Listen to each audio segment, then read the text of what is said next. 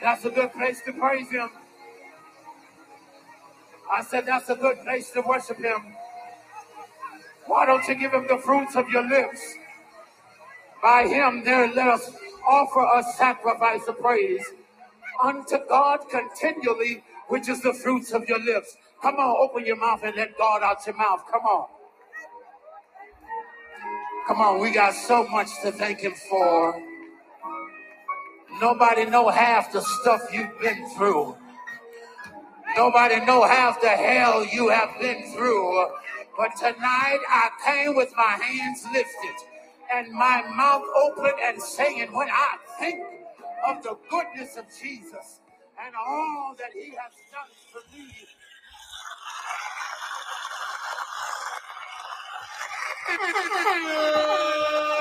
Good morning, good morning, good morning, good morning, good morning. Good morning, everybody. Good morning, good morning, good morning. Welcome to Waking Up With The Prophet, where we wake up each and every weekday morning with fresh inspiration, motivation, and a little bit of music to start our day. Not sure where you're listening from. If you're on your way to work, someone working out, maybe you called off work today. We still want to make sure that you're starting your day off the right way, meaning with the right people, right conversation, right inspiration, right mindset, right attitude, all that good, right stuff. Because I just believe by faith that when you start your day off the right way, with a little God, with a little gospel, with a little Jesus, with a little Holy Ghost, things tend to go a little bit better. Not saying you ain't going to have no ups and downs, no bumps and bruises, no aggravations, irritations, and frustrations, because you're definitely going to have some of those. But when you trust God, rely on God, depend on God, all things tend to work out for your good. With that being said, let's go ahead and tap in. Let's go ahead and tap in to a word of prayer. Y'all know how I am. I don't like starting my show unless we start out praying. So let's go ahead and kick it off in a little prayer, and then we come in right back. Is that okay? All right, let's go, let's go, let's go.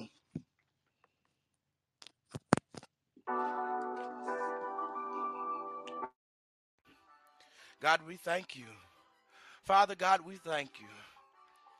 Father God, we thank you on this morning, oh God, for waking us up, oh God, giving us the activity of our limbs, God. Father, we just want to thank you, oh God, for waking us up with a roof over our head, shoes on our feet, clothes on our back, oh God, food in our belly. God, we thank you, oh God, just for you being almighty, oh God, for you being our protector, our provider, our redeemer, our shelter, our savior. God, we thank you for Jesus Christ dying on the cross for our sins, that we may be considered righteous even on today. God, we thank you, oh God, for your word standing truth in our life. God, we thank you for your power standing strong in our life. God, we thank you, oh God, that even when we are weak, you are strong, oh God. And we thank you, oh God, that you continuously protect us, provide for us, take care of us. And God, you are our shelter. You are our shield. So we just honor you on this morning. Father, even as we go forth on today, oh God, we cleanse ourselves of all negative energy, Father. We repent of every sin, transgression, and iniquity. If there is anything that we may have done, oh God, to cause us to be rejected, oh God, to cause us to be neglected, oh God, to cause us to be separated from your presence, your love, your kindness, your gentleness, God, we ask that you'll forgive us right now in the name of Jesus,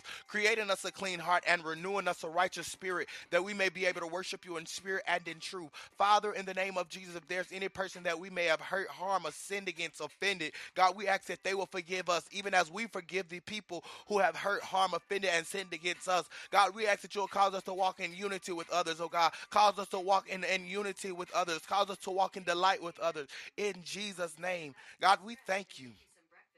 God, we thank you even for the purpose of technology, oh God, that you're causing technology, oh God, to cause us to live successful lives, productive lives, oh God. We thank you, oh God, for everything that you're birthing into our life. Father, we thank you even for this room and this space, oh God, that you have created for us to come together and have productive, positive conversations, to start our day off, oh God, with encouragement. God, we ask, oh God, that even as people come in here to listen, laugh, and learn, that you'll allow them to be edified, educated, elevated, and entertained. In the name of Jesus, allow every person that encounters this room, encounters my presence, oh God, encounters your love. In the name of Jesus, oh God, we speak by faith that even as we go throughout this day, that we shall walk in the blessings, the breakthroughs, the favor, and the blessings of God.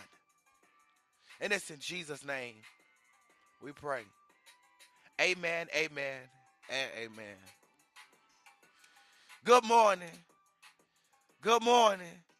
Do me a favor, wherever you are, give God a hand clap of praise, whether you're at home, whether you're at work somewhere, whether you're working out somewhere, just do me a favor and give God a big hand clap of praise.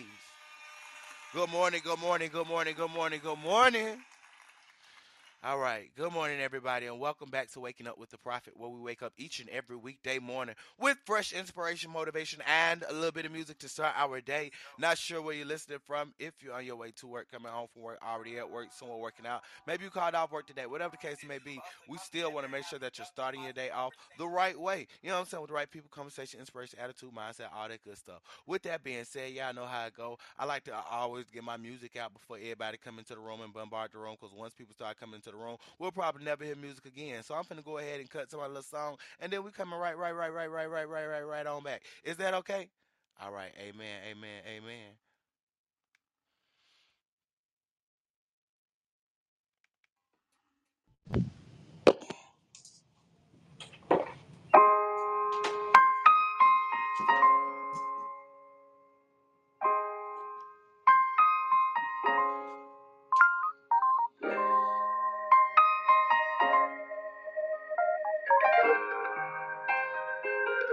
Too many storms have passed your way, and you're all washed out, 'cause it rained on your parade.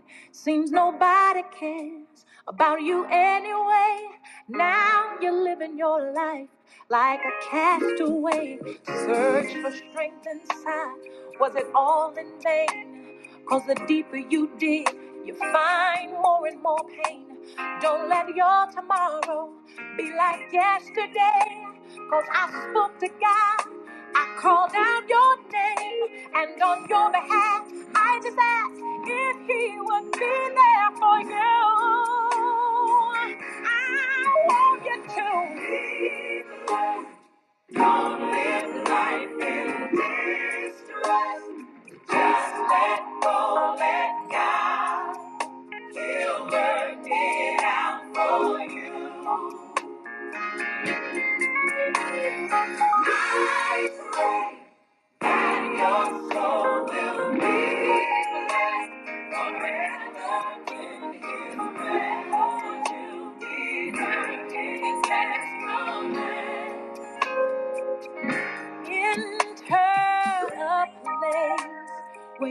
Never have to cry, never have to live a lie, never have to wonder why, never want for nothing. You're always satisfied in the peace that his arms will provide. He will erase any guilt or shame, any bad habits you got. You won't want to do them again. Yes, we all can change. I can testify. See, I spoke to God. I called out your name. And on your behalf, I just asked if he would be there for you. I want you to be blessed. Don't stress out. No. He'll work it out, yes he will, for you. My prayer for you today is that your soul will be blessed forever in the rest of God. You deserve the rest of God, nothing less. Oh, my prayer for you today is that you trust and always obey. On his name, keep calling.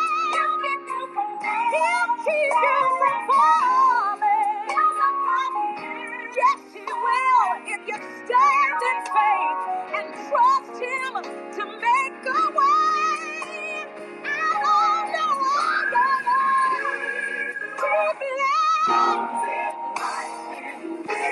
stop stressing about it. Just turn it over. Turn it over. Turn it over. Work it out for you.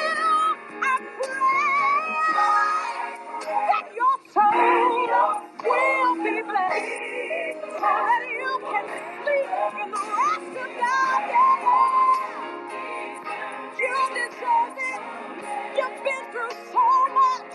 Be blessed from the bottom of your feet to the crown of your head. Your life be blessed. Your family be blessed. Your finances be blessed. Everything about you. Yeah.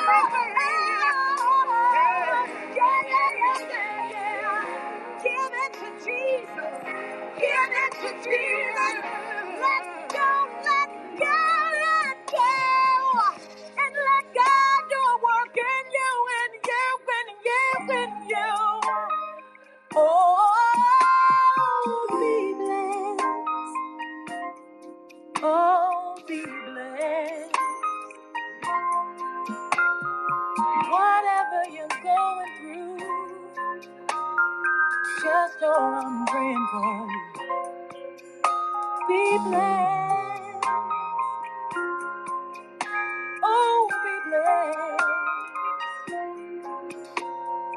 He can change your situation in a minute.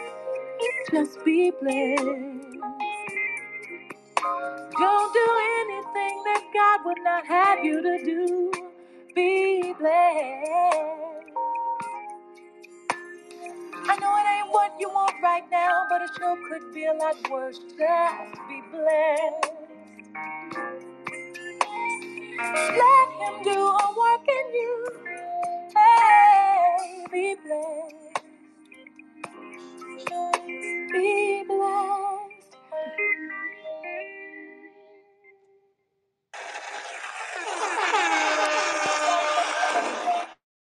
Good morning, good morning. I ain't gonna go to the next song. Good morning, everybody. Good morning. Good morning, good morning, good morning. Welcome back to Waking Up With The Prophet, where we wake up each and every weekday morning with fresh inspiration, motivation, and a little bit of music to start our day.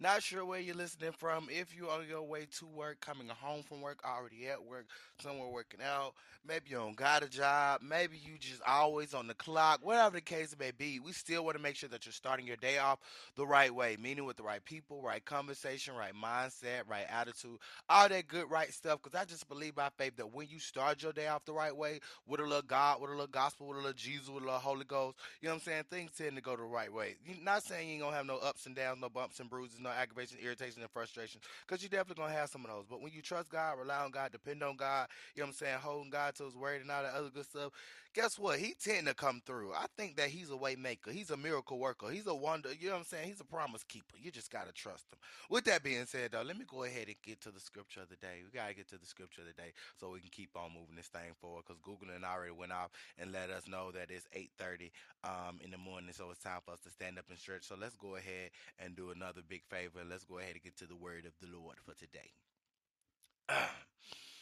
Yes, Jesus loves me. Yes, Jesus loves me. Yes, Jesus loves.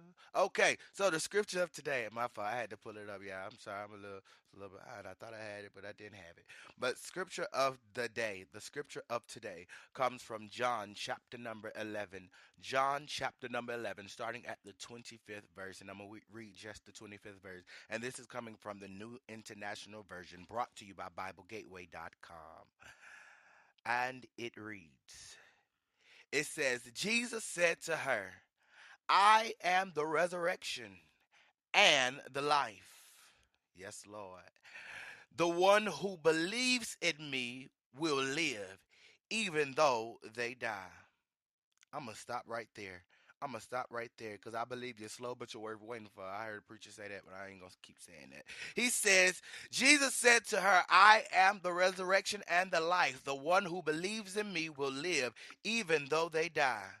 All right, I'm going to stop right there, because I give you all my disclaimer each and every day here on Waking Up With The Prophet. I tell you that I'm nobody's senior pastor. I'm nobody's doctor, theologian, and none of that. I'm nobody's expert. But what I am is a prophet of God who was sent here to decree, declare, and proclaim the word of God. And in this message on today, I want you to understand that there is hope in Jesus. Why? Because he is the resurrection. He is the resurrection, and he is the life. And the scripture lets us know, even in this very verse, that even though we may die, we shall live. And many of us right now, we live in a life that we're afraid to die. But all you have to do is put your faith, your trust, and your hope in Jesus. And guess what? You'll understand that he is the resurrection and the life. That even though you may die, guess what? You'll still live. Listen, I ain't going to preach on it too much, too hard, because that's why we have all them great other preachers to come in here and expound on the revelation and all the other, stuff. But at the end of the day, I want to decree and declare to you that if you will believe in him and understand that he is the resurrection and life, that he was born, buried, died, buried, and rose again and ascended, all for your love, for your kindness, for your grace, for your mercy, for your sins. Guess what? You'll understand that even though you will die in the flesh, you may live on in the spirit. You will live on eternally, because guess what? He died for us. Amen. Amen. I'm going to stop right there. Do me a favor. If you haven't already, go ahead and share the room. Go ahead and ping some people in the room. Let them know that, hey, we live, we relax, we waking up with the prophet. We starting our day off the right way with a little gospel, with a little prayer, with a little scripture, with a little laughter, just because we just believe in being a blessing, not only to each other, but to the people around us. I don't know about y'all, but I believe in being a blessing to my community, to my neighbors, to the people who I know, to the people who I don't know. When I go out outside in the morning, guess what? I say good morning. That's why I like going outside in the morning, because I be just in everybody's face, good morning, good morning, good morning. Why? Because I just believe in being a positive influence. I just believe in being a positive light in this earth. When there's so much darkness around us, we need more positive lights in the earth. With that being said, though, I'm gonna go ahead and cut to a song, because it is getting ready to be Christmas time, and I'm starting to play my Christmas music, and I love the Christmas gospel music. I don't know, we might have a episode talking about how sometimes we can commercialize Christmas, but I love how, the Christmas gospel music be coming out. I ain't gonna count. Brandy got a nice album out. Yeah, I gotta go check out Brandy Christmas album. But yeah, I'm gonna go cut to an old classic, because it is Throwback Thursday, and then we coming right back so we can get into our check-in. Y'all know how we check in here on Waking Up With The Prophet. We check in with our 3 daily questions. What's the weather? What's for breakfast? And how you starting your morning off? So go ahead and grab your snack, go brush your teeth, go ahead and get yourself together, and then come on right back, because we finna start in just a second. Amen. Amen. Amen. Let's go.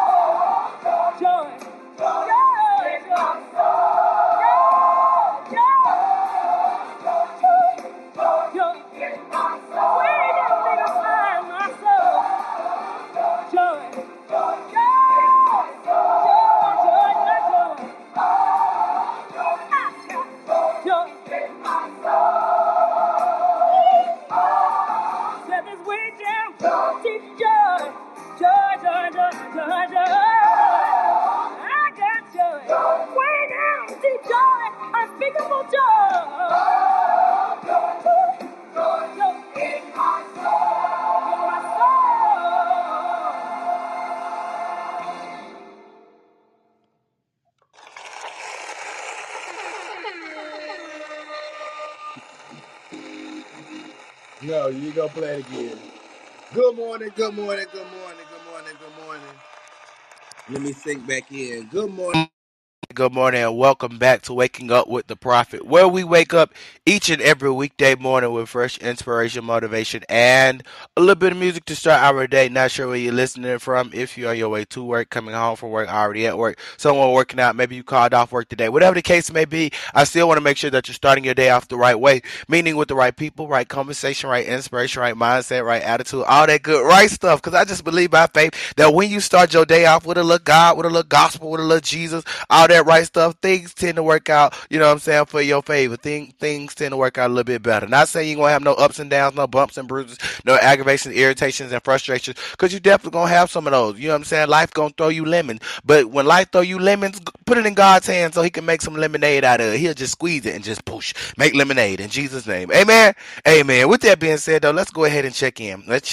Y'all know how we check in each and every day. We check in with our three daily questions. What's the weather? What's for breakfast? And how you start your morning off. With that being said, I'm going to go ahead and kick it out first because, you know, I'm the host and I'm prophet, so I'm going to just go ahead and start it. Amen? Amen. Doo-doo. Well, good morning, everybody. Good morning. It feels good today. I'm feeling okay. I'm on a probably like a 4.5. I'm feeling fantastic. I hope you guys can hear me well. Whether you're watching on live, via Instagram, via Facebook, via YouTube, or whether you're on Clubhouse, I hope you guys can hear me well. I'm having an awesome morning. I'm on a 4.5 only because I started my morning off good. I woke up at 6 but didn't feel like getting out the bed just because I was a little tired, a little lazy, a little tired. But I got up this morning, was able to pray, take the dog out, and clean up just a little bit. That was about it. Today's Thursday, and y'all know on Thursday I really prepare for my weekends. So that's really what I'm going to be doing today, being in the house preparing for my weekend, hoping something exciting goes on today. It's 31 degrees right now here in Atlanta with a high of 57. It's supposed to be cloudy and it's supposed to be raining most of the weekend. So today is going to be the last day of sunshine that we really get. But hey, it is what it is. I'm going to cook me some chili tonight for dinner. Later on, right about 4 or 5 o'clock, I'm going to cook me some chili tonight because it's supposed to be getting cold. It's supposed to be raining all weekend. I'm booked, I believe, Friday. Yeah, I believe Friday and Saturday, and then I'm off Sunday, so I'm going to chill. But yeah, I'm trusting God. I'm believing God, even though I'm on 4.5, a little frustrated about some things. Well, not really frustrated. It's just some things in the back of my mind that I'm just really praying about.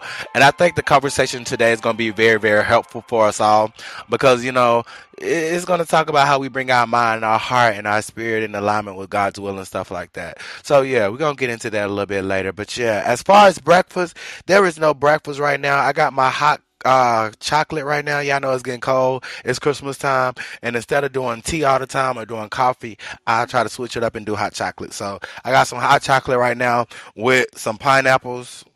Why? I don't know. I just like fresh fruit. So, yeah, pray for me.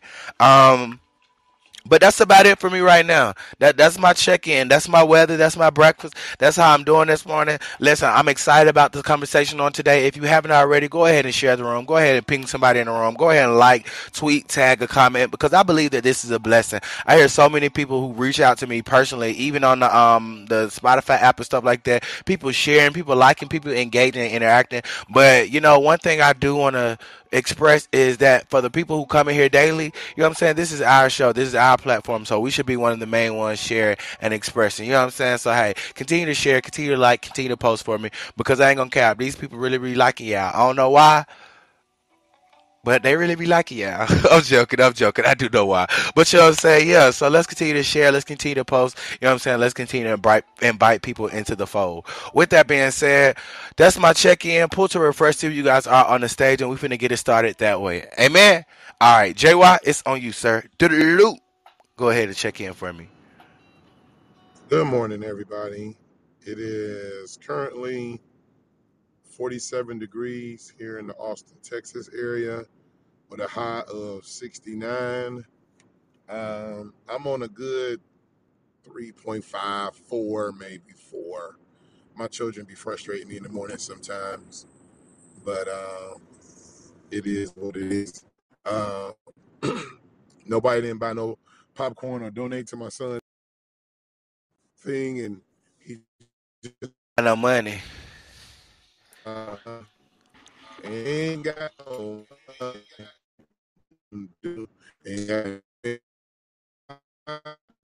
okay. You in the matrix, Jay. Wow. Can you hear me? Nah, you in the matrix for him. Red bar. We can hear you now.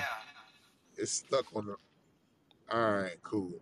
I was just singing. Ain't no got no money. Ain't got no fancy car. And don't live a life of a millionaire or a movie star. But we good, you know, we good. We're going to make it somehow. I know, Prophet, if you had it, I know you would definitely have been one of the first ones to jump on the bandwagon. So I'm not. Right. That's why I'm kind of mad. Cause I'm normally the one giving and I don't even got no money to give no more. That's crazy. It's okay. Y'all's okay. We'll be all right. I think it's time for other people to plan. You know what I mean? Sometimes it's time for other people to be obedient. Huh? No breakfast yet. I'm about to go make me a bowl of Apple Jacks probably. And yeah, man, I think that's pretty much it. But I'm all right, man. We doing all right. Dropped my kids off at school. Got a little chilly this morning. They begged me to drop them off. My daughter got a dance recital today. My daughter does so much stuff. Basketball, track, volleyball, dance. Talking about cheering and all this stuff, man. My kids just do so much stuff. So, y'all pray for me and my pockets. Hallelujah. And I'm done. My fault. I'm over here crushing these pineapples. Jesus Christ. But that's God from on high. Mama Lynn, it's on you. Do-do-do-do. Good morning. I'm on a vibe today. Breakfast is coffee. It is 39 degrees outside. Well, I guess I'll head out. With a high of 50, maybe 56. And JY, I normally try to support kids. I really, really do. I normally try to support. It's the first of the month. Everything though. Pockets tight right now. I don't know how much I have until the heat dies down. So if he's still going, even if he ain't, and I got a little change left over, I will send you something in a cash out. So don't blame it on our heart. Blame it on the bills. Listen, I ain't making no big deal about it. Like, people have been supporting. He literally almost hit his goal. I'm really proud of my church family because they've been really pushing it, and then they're pushing it to people that they know. So I'm not worried. I'm giving people grief. That's all. But I know it's Christmas time. It's really tough time right now to be asking for, like, you know, a fundraiser. There's some other kids that's on there. I mean, AJ right now in third place. There's some other kids. They just, I don't know. They family must be lined right. Their pockets would be lined correctly. So I'm like, you know, bring that over here. Come on, Lord. I see what you do for others. But no, I know it's holidays. It's a lot going on. I get it. So I'm not making a big deal about it. I'm just, you know, busting, just being silly.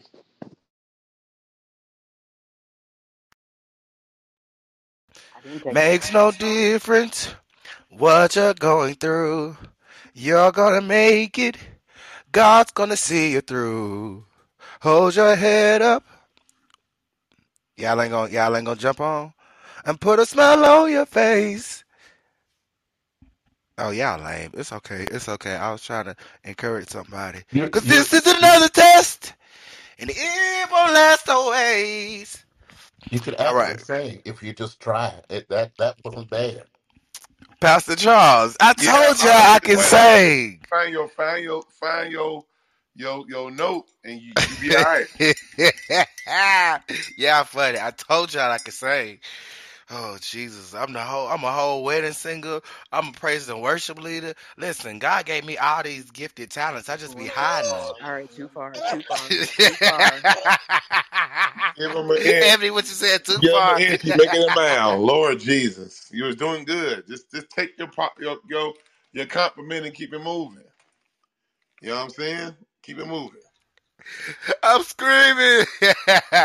Anthony, I'm throwing it over to you. Do-do-do-do-do. Hey, good morning, y'all. Good morning. It is 35 degrees. We will get to a high of 46 here in the DMV. I am drinking some iced coffee right now for the first time in a good minute. Finally getting back to my daily routines. I'm also feeding my son while I'm talking to y'all. So if you hear any noise, that's what's happening. All right, I got a praise report. First, I've not seen Pastor Charles this week, I don't think. Or if I did, we were already out of check-ins, I think. I want to take a second and thank Pastor Charles and the wonderful people of Kingdom for taking a moment in their service. Sorry, I just gave a second. Come on, up and out, in the name of Jesus, up and out. Don't do that. It's just flare. I'm trying to get the flare up. Come on now. Get it out. Get the flare out. There you go. That's a good thing. He a baby, so he can't get it out like we get it out. All right, so you okay? Come on. Oh. I thought he was doing, you know, when babies be trying to, poop, and they be having, and they be doing that frustrated. Oh no, he poor thing. He was trying to cough up some phlegm. I think he got it. Oh. So yeah, back to my thing. So I want to thank Pastor Charles and the people of Kingdom for taking a moment out of their service, out of their worship experience to lift my husband and to not only pray but to praise for him. That meant so much to me. That prayers are going up from everywhere. So I'm gonna do this super quick. So I shared in the group, I believe it was last Monday, my husband experienced bleeding on the brain that required an emergency brain surgery. And the following day, just a few hours later, actually, the bleeding began again. So they had to go back in again. And it was very touch and go from Sunday to Wednesday. Literally hour by hour, I didn't know what was going to happen. When I wasn't there, I was terrified my phone was going to ring. The phone was ringing, telling me all kinds of things. And the prognosis as of last Wednesday was, if he wakes up, we don't know what kind of quality of life he's going to have. There's a good chance that your husband may be brain dead. Roman, every time I start talking, you want to have a coughing fit. There's a good chance that he may be brain dead. There's a good chance that, he'll never be, they had all kinds of things to say. By Thursday night, they could see on the scans that he had 3 different strokes. And what they said to me was that, of course, the strokes came from the pressure on the brain from the blood, and that it would affect his ability to use his arms, legs, and his voice. To know my husband is to know that he is a singer, that he is a songwriter, that he is a pianist, and that he is a praiser. So that did not sit well with me, that all 3 areas that make my husband who he is was essentially what they were telling me would never be the same. I took that thing before God because I just refused to believe that. And it felt like the perfect setup for a miracle. And so I've been traversing this space for, I think today's day 11, just really praying and believing God. Well, what's today, Thursday? Tuesday, my pastor and I went up there, and I typically go at a different time of day, but God had me go in the evening. And I got there and noticed that my husband was like slightly opening his eyes while we were talking, and I had not seen that in those, at that time, like 8 days. Nothing. I'd seen like a little movement of a leg or something to like a pain response, but nothing intentional. But he was intentionally opening his eyes to what we were saying, which was an incredible, thing for me. Well, yesterday, we had been waiting for a few days for an MRI. They kept telling me we're going to get an MRI. That'll give us a better picture of what his brain looks like, what his future looks like. We believe one of the strokes has hit his brain stem. He's not going to be able to control his own breathing. He's going to be on a ventilator for the rest of his life. Well, here to tell you that I got the MRI report back yesterday. He did not have a stroke to his brainstem. My husband is currently controlling his own breathing. He's initiating his own breathing. The ventilator is just giving pressure. So he takes the breath. The ventilator just makes sure that his lungs open up all the way. He is opening his eyes to his name being called, to familiar sounds. All of the strokes happen on the right side of the brain, which essentially just means they anticipate his left side being affected. Per them, they don't know how much function he'll get in the left side. There's one concerning spot on the left side of his brain that essentially controls memory. So they said that he may have some memory issues. But his prognosis, per the doctors, is 100% better than what they thought this time last week. And so his chances of, they won't say full rehabilitation, but excellent rehabilitation are far more likely because of what they now see. So I want to thank you guys for the prayers, for the check-ins, for stopping your service, your days to check in on me. I've been carrying these kids, all the business that goes along with this, canceling engagements. Oh, baby. Y'all pray for this boy. This cold is whooping his tail. Carrying all the things by myself that I'm normally not carrying by myself, I am now doing. Financially, all of it. And every day, you know, I get stressed and concerned. My family's not here. His family is pretty much otherwise tied up. To be quite honest, they've not been like the greatest help. So I've been like Ubering back and forth to the hospital. It's running me a good penny every day. No less than $60 a day. And every time I start getting stressed or concerned, a Cash App comes from somewhere.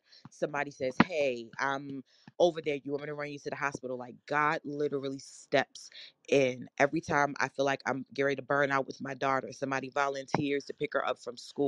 So God has just been so faithful in all of this. I thank God that we are out of the critical period, and now we are looking forward to his rehabilitation and watching God do this thing through and through. But I just wanted to take my check-in time to tell you guys thank you. That I love you, that I appreciate you so much. There's a lot of mess on this app, but we have used this app to come together to petition God for a miracle. And I thank God that we are going to see it in its fullness in a very few days. So that's it. That's me. That's my check-in.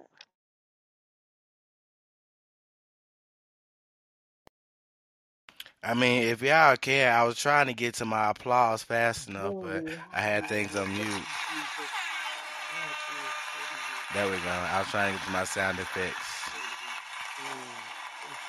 Congratulations, Ebony. Like, of course, we all love you. And I was just thanking God this morning about this community, this circle, even as I was praying. I was thanking God because this is such a family. This is such a community.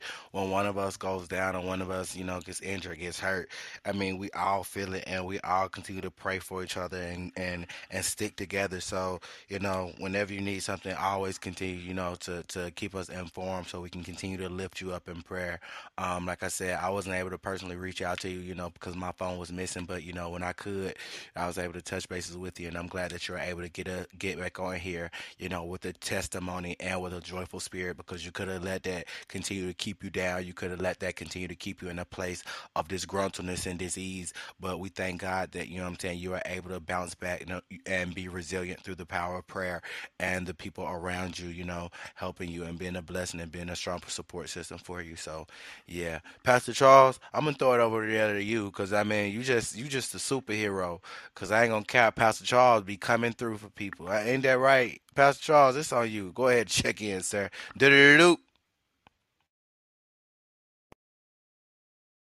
Listen, all I can say is, wow. You're in the Matrix, sir. That's all I need. I'm in the Matrix. Okay. See, I'm binding the devil now. I'm binding him up. Am I still in the Matrix? Try it again. Okay, all I gotta say is, all right.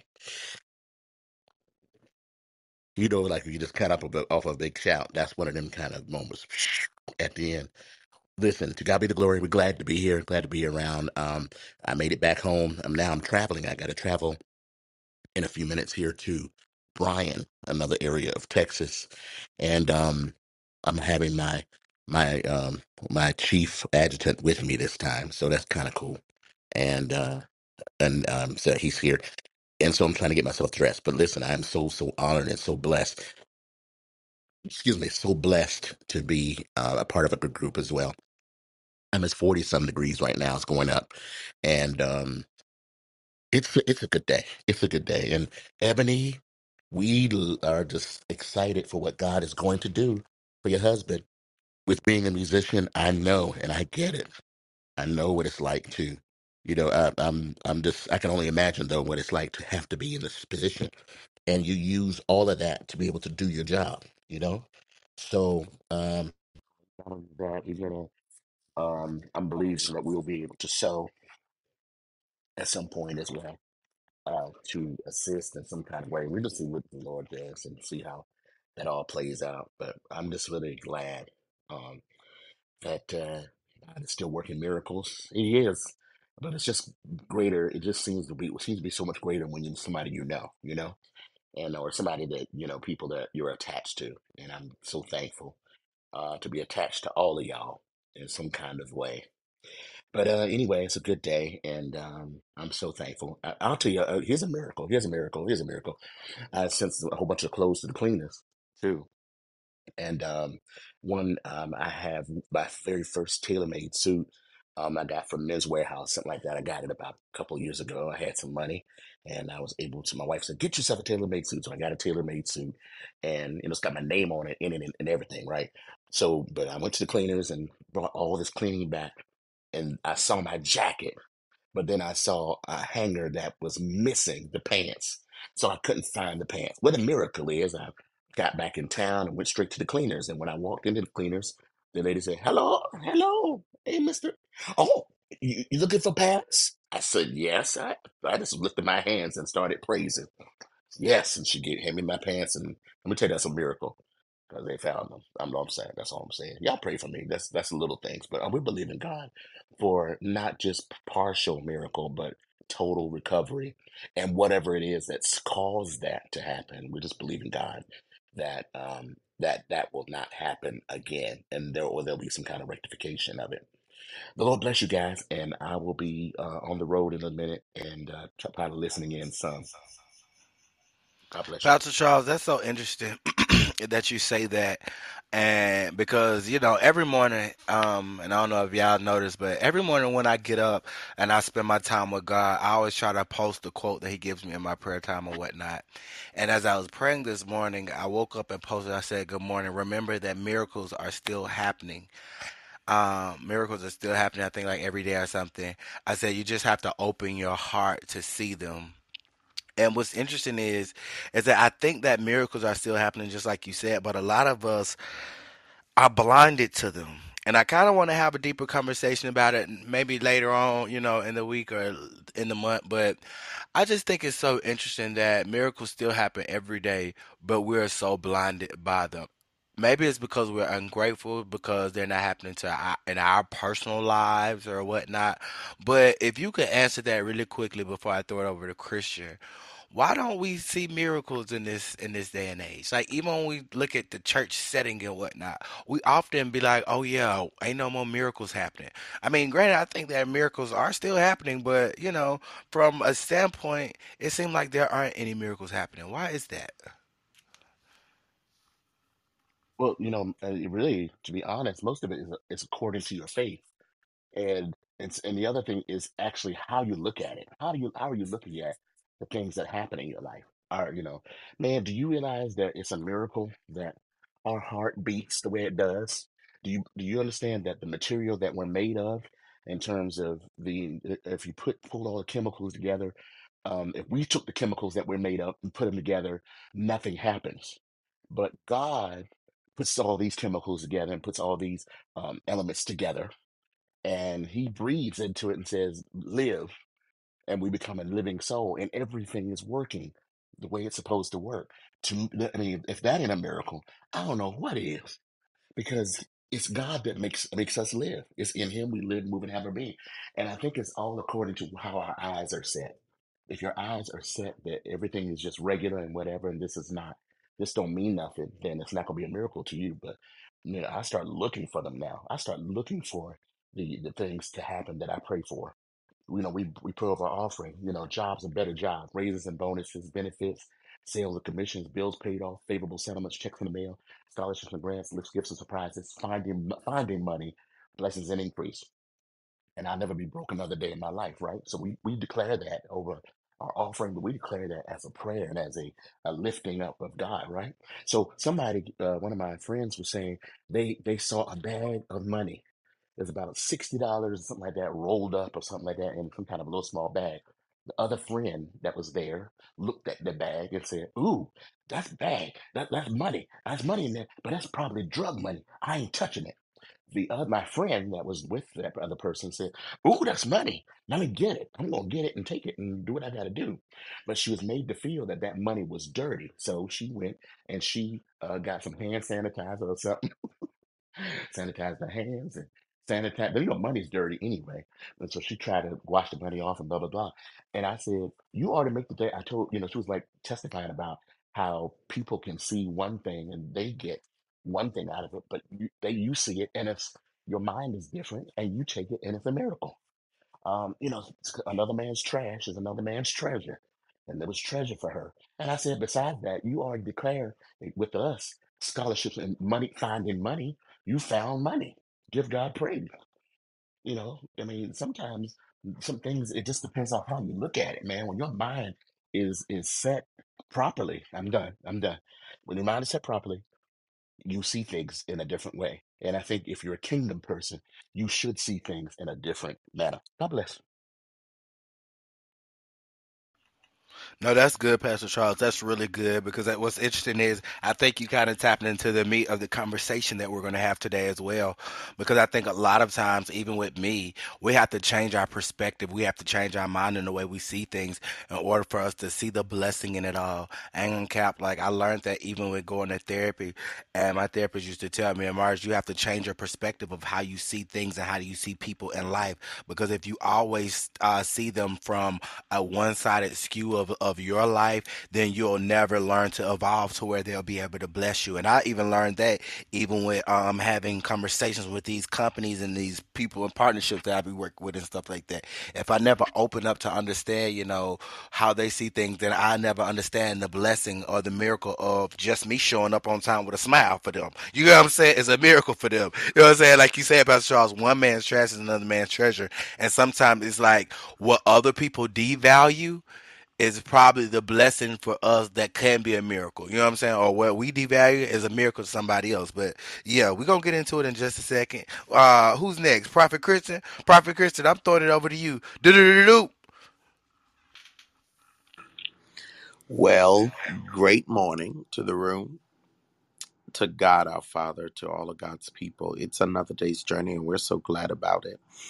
I am so grateful that we are not consumed, hallelujah, by the pleasures of this world, hallelujah. But I'm so grateful because it's the Lord's mercies that we are not consumed. And great is his faithfulness. I'm glad to see another day. I'm glad to be alive. The miracle is we are alive and breathing. Ain't nobody saying nothing to God in this room. Come on, sir. Man, so the miracle is that we woke up. And come on, sir. The miracle is we still have the activities of our limbs. The miracle is God is still God.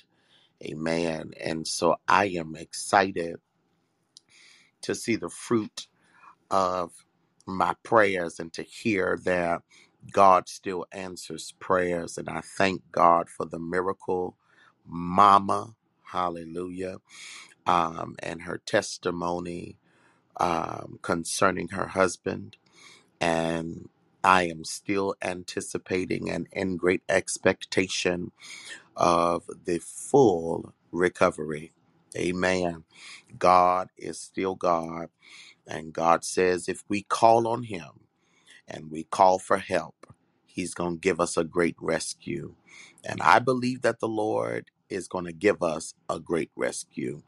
And this man of God is going to be yet a walking and breathing miracle.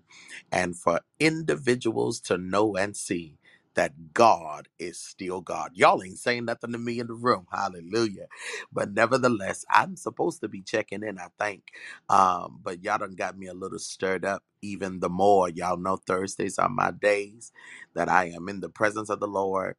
And this just takes me right on up again, because he's still God, and he's still good, and he's still performing miracles. I know sometimes, the reason why, Prophet, let me answer that question just a tad. I don't even know if I'm going to answer it, but I just want to put this right. Come here. On, let God use you, man of God. The real reason why we struggle with agreeing with a miracle is because we don't really understand the fullness of what a miracle is. I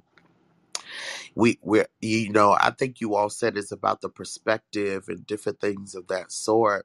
But let me ask you this, if he didn't do it, will you still believe that he can? All right. Amen. Okay, let me just shut up. He's able to do it, right? So we that believe, we have to put our faith and our trust. And I do believe that there's something that says, be it unto you according to your faith. So I don't know about you, but I believe in miracles. I believe that God can do anything but fail. And he can do whatever I ask him to do because he's God like that. So we just have to put our faith in motion. We have to believe the God of today and the God of tomorrow, and we have to stand firm. You can't waver in your faith. You can't believe him today because you on high, and then when you on low, you stop believing. Y'all quiet. Amen. So we got to be consistent in our belief and know that he is still going to perform miracles. And I think the song says he's great and he do miracles so great. Oh, okay. Amen. Hallelujah. So I'm going to stay right there in that vein. But today, I don't even know what the weather is outside because I've been in here soaking in the glory. But it's warm in here. The sun is shining on the inside of here. Amen. But we're going to get up and get some things going and get to moving. And we're going to see the hand of the Lord move, and all the ways that he's going to move. And, here's the miracle. They said it would never happen, but it did. Do we believe that that's a miracle, or do we just believe that it just happened? I just want to know. Amen.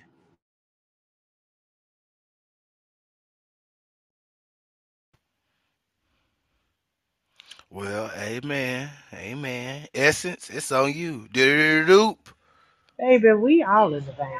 So let's talk about how I watched. So I'm still a member of my Memphis church. So I watched service this morning on my way to work, and she was talking about miracles. And it was a flow moment, right? And the word was, I am the evidence that God still performs miracles, and that thing blessed me. I will not tell you I was downtown hollering, running around, dancing, speaking, all that good stuff, quickening on the bus, all this other stuff, right? So, yeah. So, Ebony Ryan is the miracle.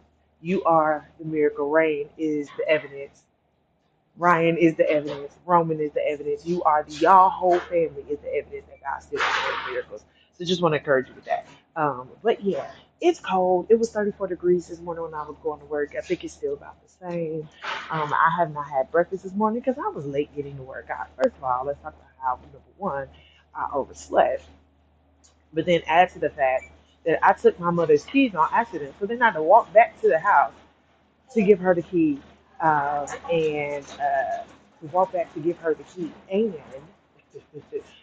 I ended up being 45 minutes late to work. So.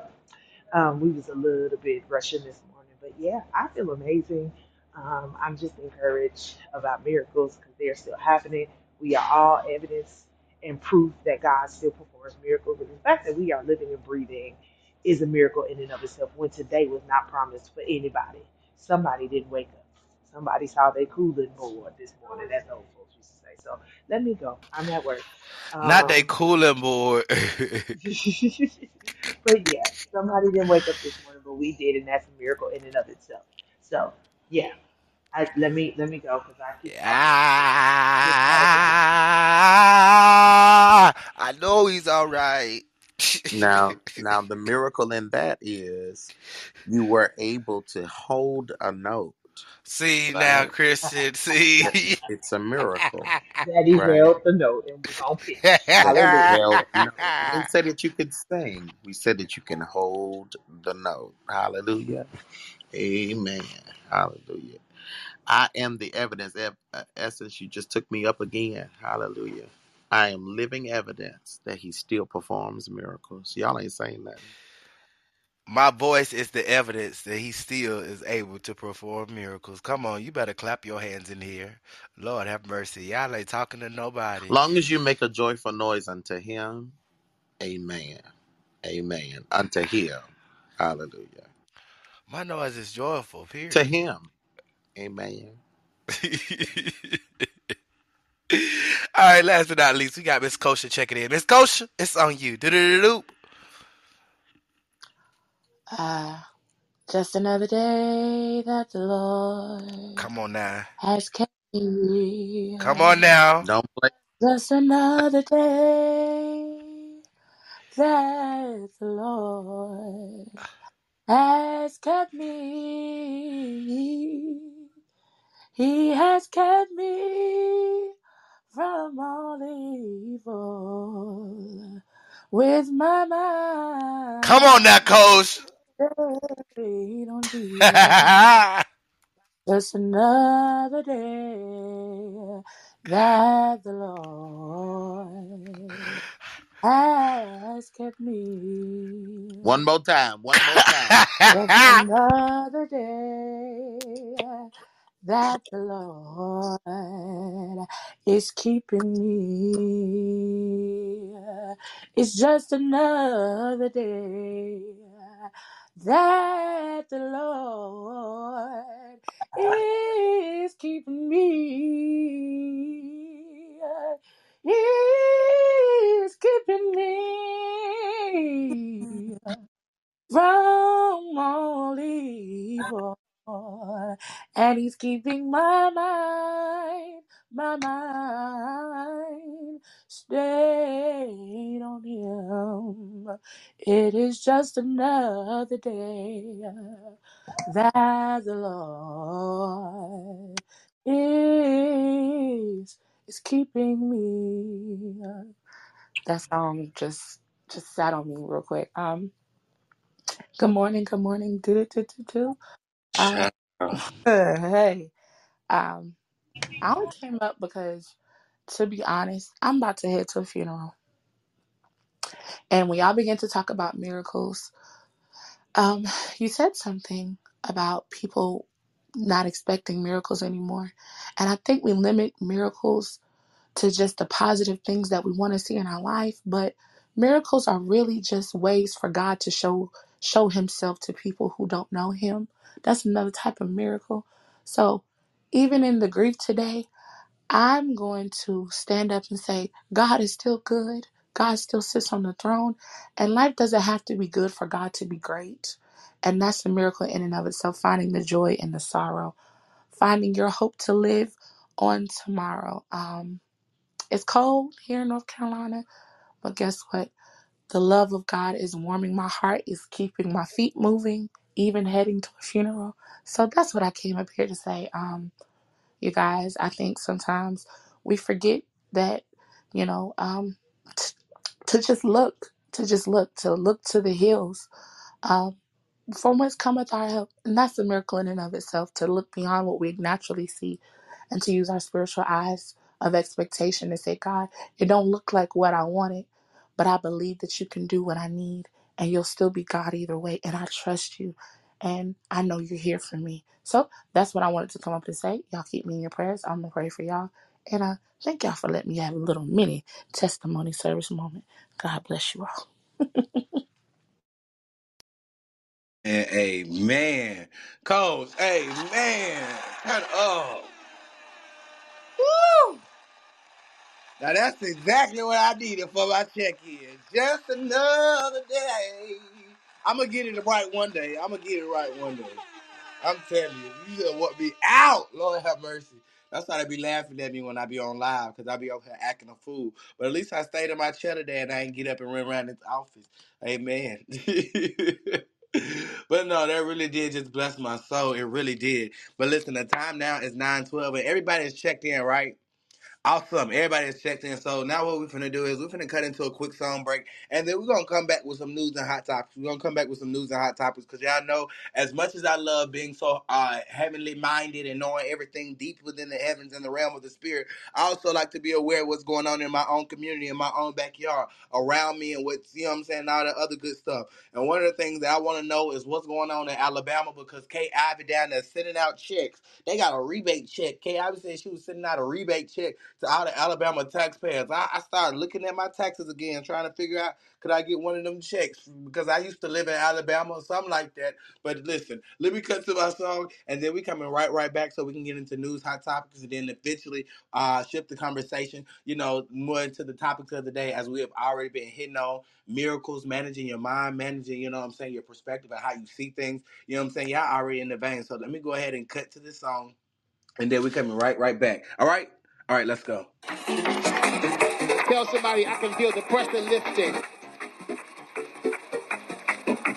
My God, I'm still in the storm, but I still got my strength. Ha! I might still be in it, but I got my strength back. I got my strength back.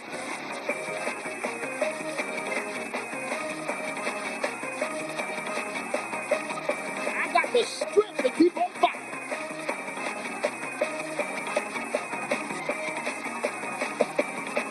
I got the strength to keep on going. I need somebody to praise God because you got strength.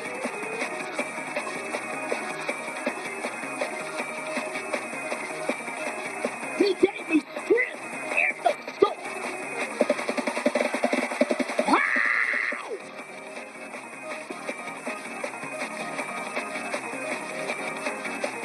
What's wrong with y'all? Why y'all dancing like that? Why could I got my strength? I would have paid it.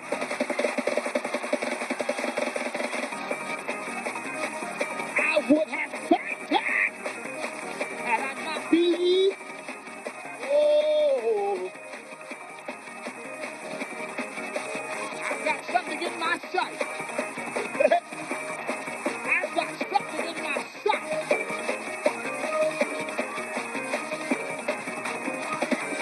Had I not believed, I see the goodness. I've got something in my sight.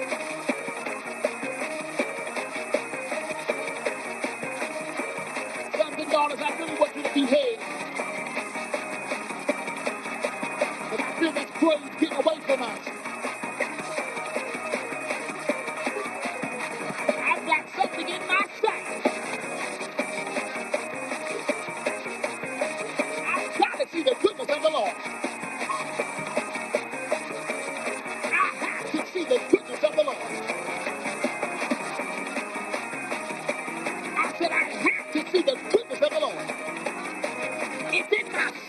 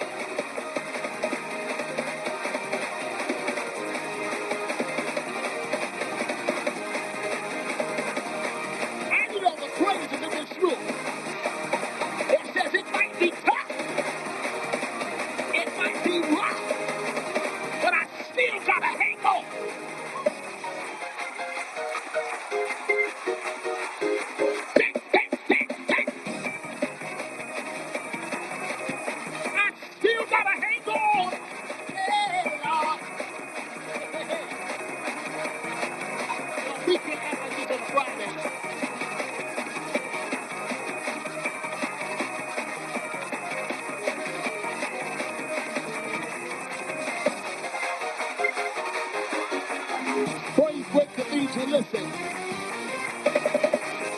We can't act like this on a Friday. No, y'all know better than this. Y'all know better than this. I got a hangover. I got a hangover. I said I got a hangover.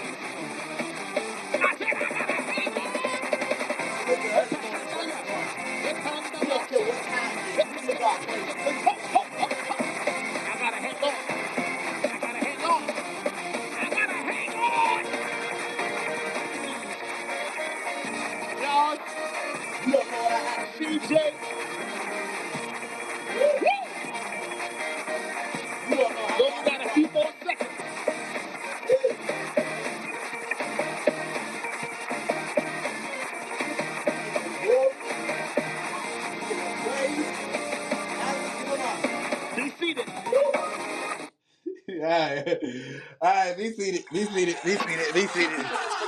We're going to keep going. All right, we're going to keep going.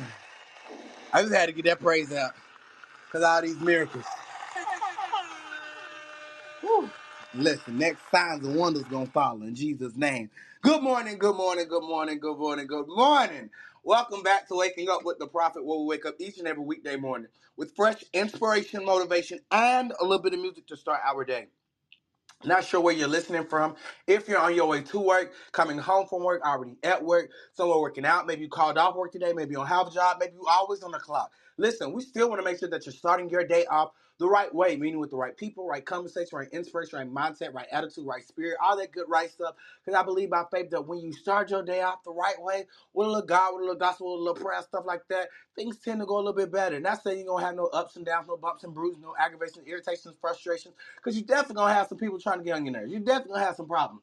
But, you know what I'm saying, when you allow God to go throughout your day with you, cover your day, you know what I'm saying, put problems in his hands, trust me, those big problems in your eyes are little problems in his hands. Amen.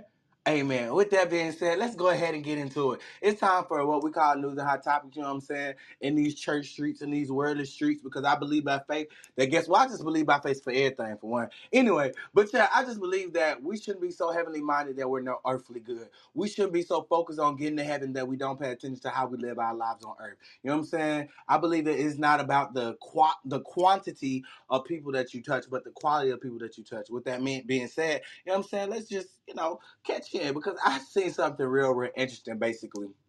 And it's interesting to me because it touches the generation that I'm trying to reach, but at the same time, it's a lot of the principles that I believe in come from the generation that you know, that reached me, that came before me.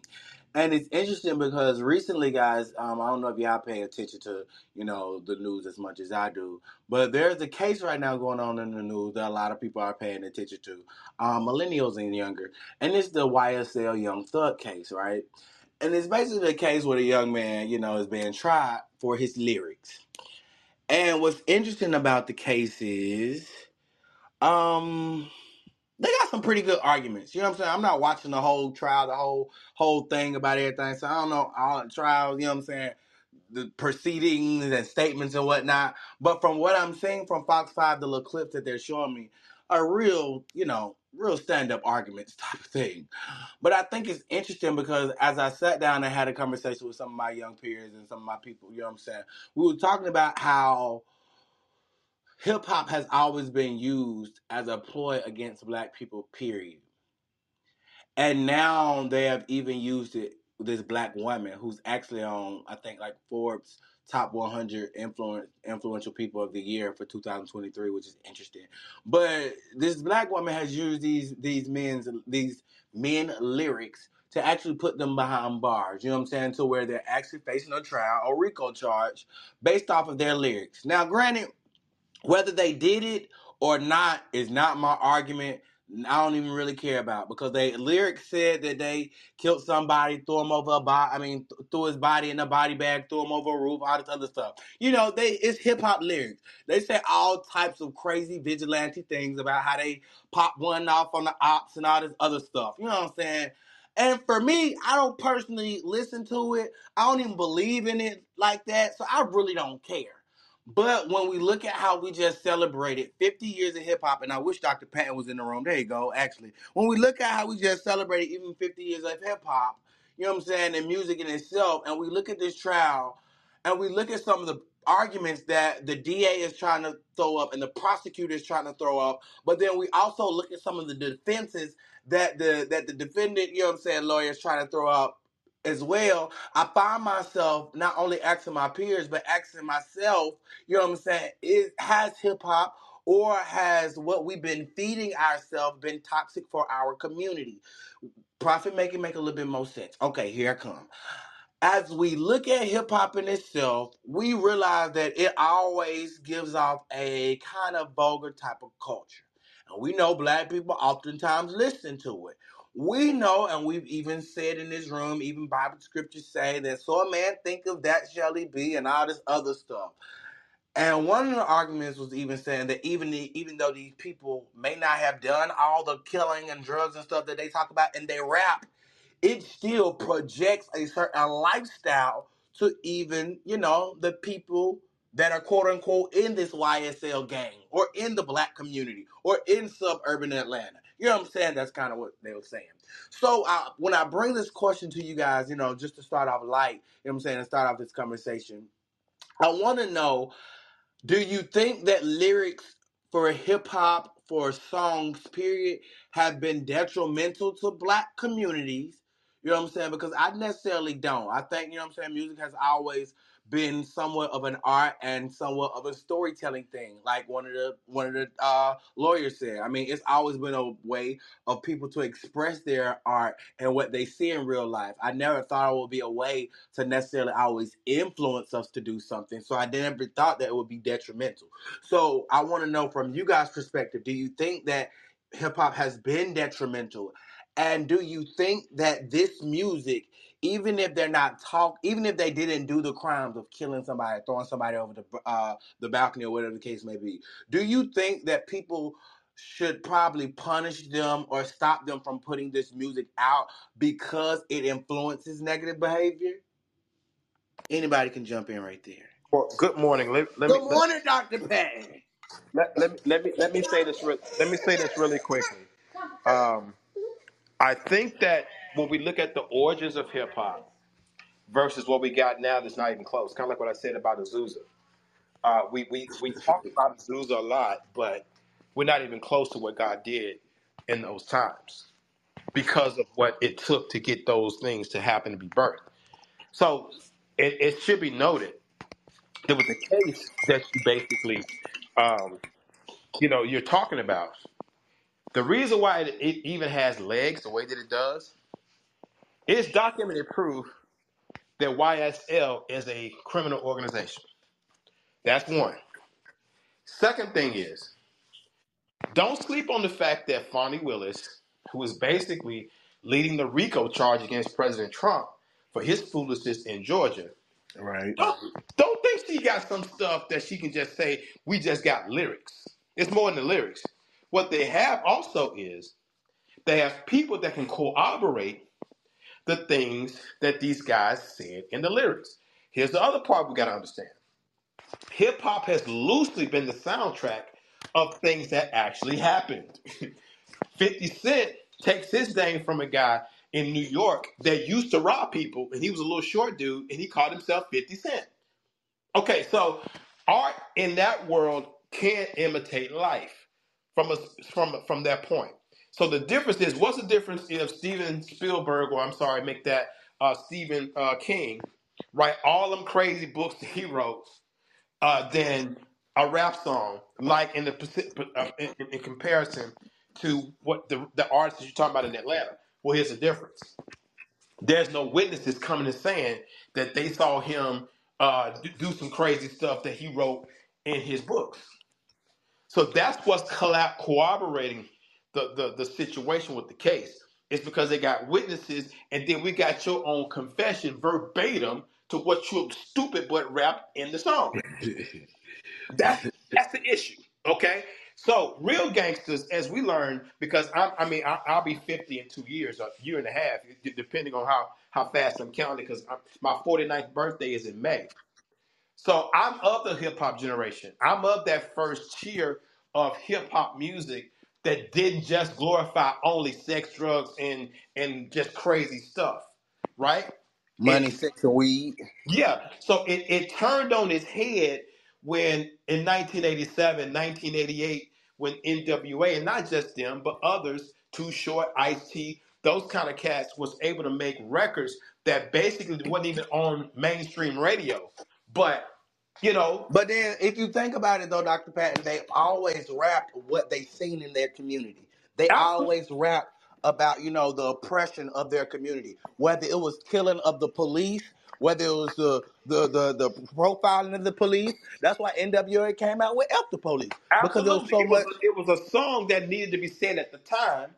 But now, as much as they could be prophetic with F the Police, but Dope Man and all the other stuff that they wrote was counterintuitive. And here's who I never hardly ever do this with this guy, but I applaud Dr. Umar Johnson for what he said. When you watch his interview, I referenced this, I think the last time we kind of loosely talked about this, where he basically is tearing down the celebration of hip-hop because he says, what has it really done for our community? Like he normally would come and, you know, talk about the black church and all the ties that we them took up. This is the first time that probably in a long time, because I think Tipper Gore and C. Delores Tucker and those type of people tried to do something about hip-hop lyrics in the 90s, and we tuned them out. And every time we have this conversation, the rap artist tunes us out, and most of us that like the music tune it out too because we consume it. But there's an artist by the name of D1. Type his Instagram up, DEE1 Music. Follow him. That young man has become a apostle and prophet to the hip-hop industry. He's calling out Rick Ross and Joe Budden and all these old dinosaur guys that's been in the game for the stuff that they have written and put out there. He's been an artist for 10 years independently, and the industry have not promoted him, but God has put him in a situation to where his music is being put out there, and he is challenging a lot of the stuff that you're saying. So he is proof positive that there are a lot of young hip-hop, young people that are making the music that should be put out there, but mainstream, and here's where you're right, Prophet, those mainstream record companies that are white men that control it, even when they let a couple black dudes be executives like Jay-Z and some others that are bona fide sellouts because they can get a check, they help to basically push the narrative of these negative things. And also, we don't have an excuse anymore is that the artist has way more controls than they've ever had because of digital music. What happened in the mid-90s with Napster and a lot of those things that then evolved to now being able to stream and control your content and those kind of things. Now, the music business got back in front of it now because with the streaming, the artist is making even less money than when you could actually buy a CD. So that's the part that when you really look at all the nuances and all the different aspects of how music is being sold and how the information is being disseminated, there's even more pressure on artists to do the nuttiest and craziest things to get their attention. So when you understand it from that perspective, has hip-hop been irresponsible? Yes. But as a consumer base, are we just as equally irresponsible? Yes. Because we consumed it. They wouldn't make the stuff that they make if we didn't buy it, or if we didn't go to the concerts, and if we didn't buy the T-shirts, and if we didn't flock to some of the designer stuff that they rap about in their music. But that's the thing, though. Part of it is our reality, which is why I think so many people enjoy it. Like, let's be honest, people. I mean, there are a lot of people that don't like Sexy Red, but there are so many people that do like her because they can relate to her. Granted, I believe that she is bad for the community. I believe that she need to go sit her little ugly self down. I mean, it's sorry to call her like that, but you know what I'm saying? When we look at, okay, if what we're consuming shapes our mind, shapes our thoughts, shapes our reality, then that's something I wouldn't want my child, my kid, or even me to consume because I would want it shaping that type of reality for me. Now, maybe that's just me. That's why I can say, even if I do listen to hip-hop, guess who I'm going to go listen to? I'm going to listen to Jay-Z. Why? Because Jay-Z put bars in his music that says, okay, well, this is what you should do. This is how you could be. You know what I'm saying? He even said that when they did the interview with him, saying, okay, well, would you have a sit-down meeting with him or $50,000 or $100,000, whatever the case may be. He said if you go listen to his music, you know what I'm saying, you could get everything that you need to know from there. But we can't say that about a lot of our other artists in our culture because they didn't put things in their music to edify us, but they put things in their music that will actually relate to the culture of what people are actually going through now, which is a struggle and which is their desire to be ratchet. Well, but I don't think Jay-Z is the person that you hold up to that. In particular, the movie he's about to release in spring that basically is so sacrilege, it's probably worse than The Last Temptation of Christ that came out in the 80s. So that would be a no for me when it comes to Jay-Z. Now, is he talented and successful? Absolutely.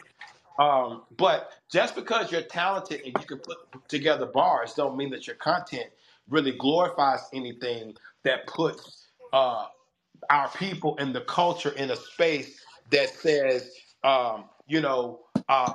this is the guy to look to. Pastor Pat, I asked a question on Facebook that says something about how do we attract a younger generation or whatnot to our God and to the church and to the life that we're supposed to live as Black kings and queens and whatnot, right? One of the people comment under it said, we need real Black men and real Black role models in our community, back in our homes, in our relationships. If we think about that from where our young kids are looking up to and watching, I would more relate to someone like Jay-Z versus someone like Young Thug, even when it comes to listening to their music, only because in my eyes, Young Thug's music will not edify me. It's going to talk about living in the trap. It's going to talk about selling weed. It's going to talk about, you know what I'm saying, we got two straps and we finna roll out. You know what I'm saying? But at the same time, when I look at Jay-Z, Jay-Z ain't talking about that. Jay-Z talking about how we get up on the system of the white man. I mean, yeah, right. What Jay-Z are you listening to? Because if we going back from the beginning, you are talking about that Jay-Z. You guys are looking at, and I'm calling him new Jay-Z because he had to tighten up and be about his business to make certain sales. Money, okay, you right, sales. Money. Okay, if a nigga looks broke, you're not going to follow that broke-looking nigga. You know why? You right about that. Because it looks like he has no money. Don't nobody want to follow nobody looking broke. That's why some people don't want to follow some of the saints. Y'all broke, busted, and disgusted. Come on now, Marty. That's the word. That's the word.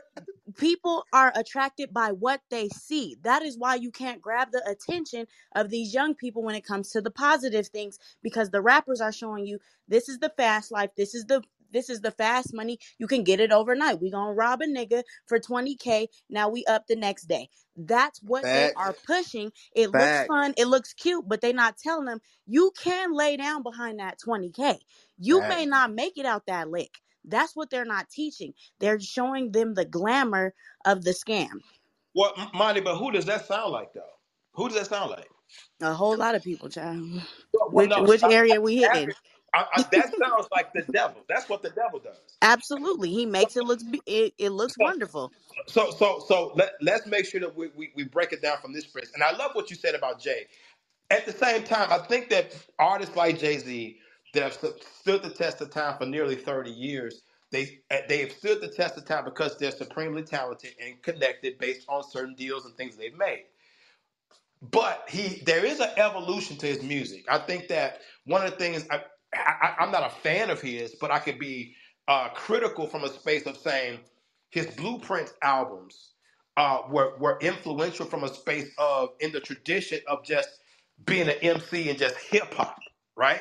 So there are certain things that he's done that I can appreciate in that regard, and then there's other things that he's done that has been sacrilege on purpose that he did because when to call yourself Jehovah. And basically touting yourself as someone to be worshipped is nothing new. And from a spiritual standpoint of what we saw in Scripture where Nebuchadnezzar and Pharaoh and those kind of types wanted to be God, right? And that's why they were brought low.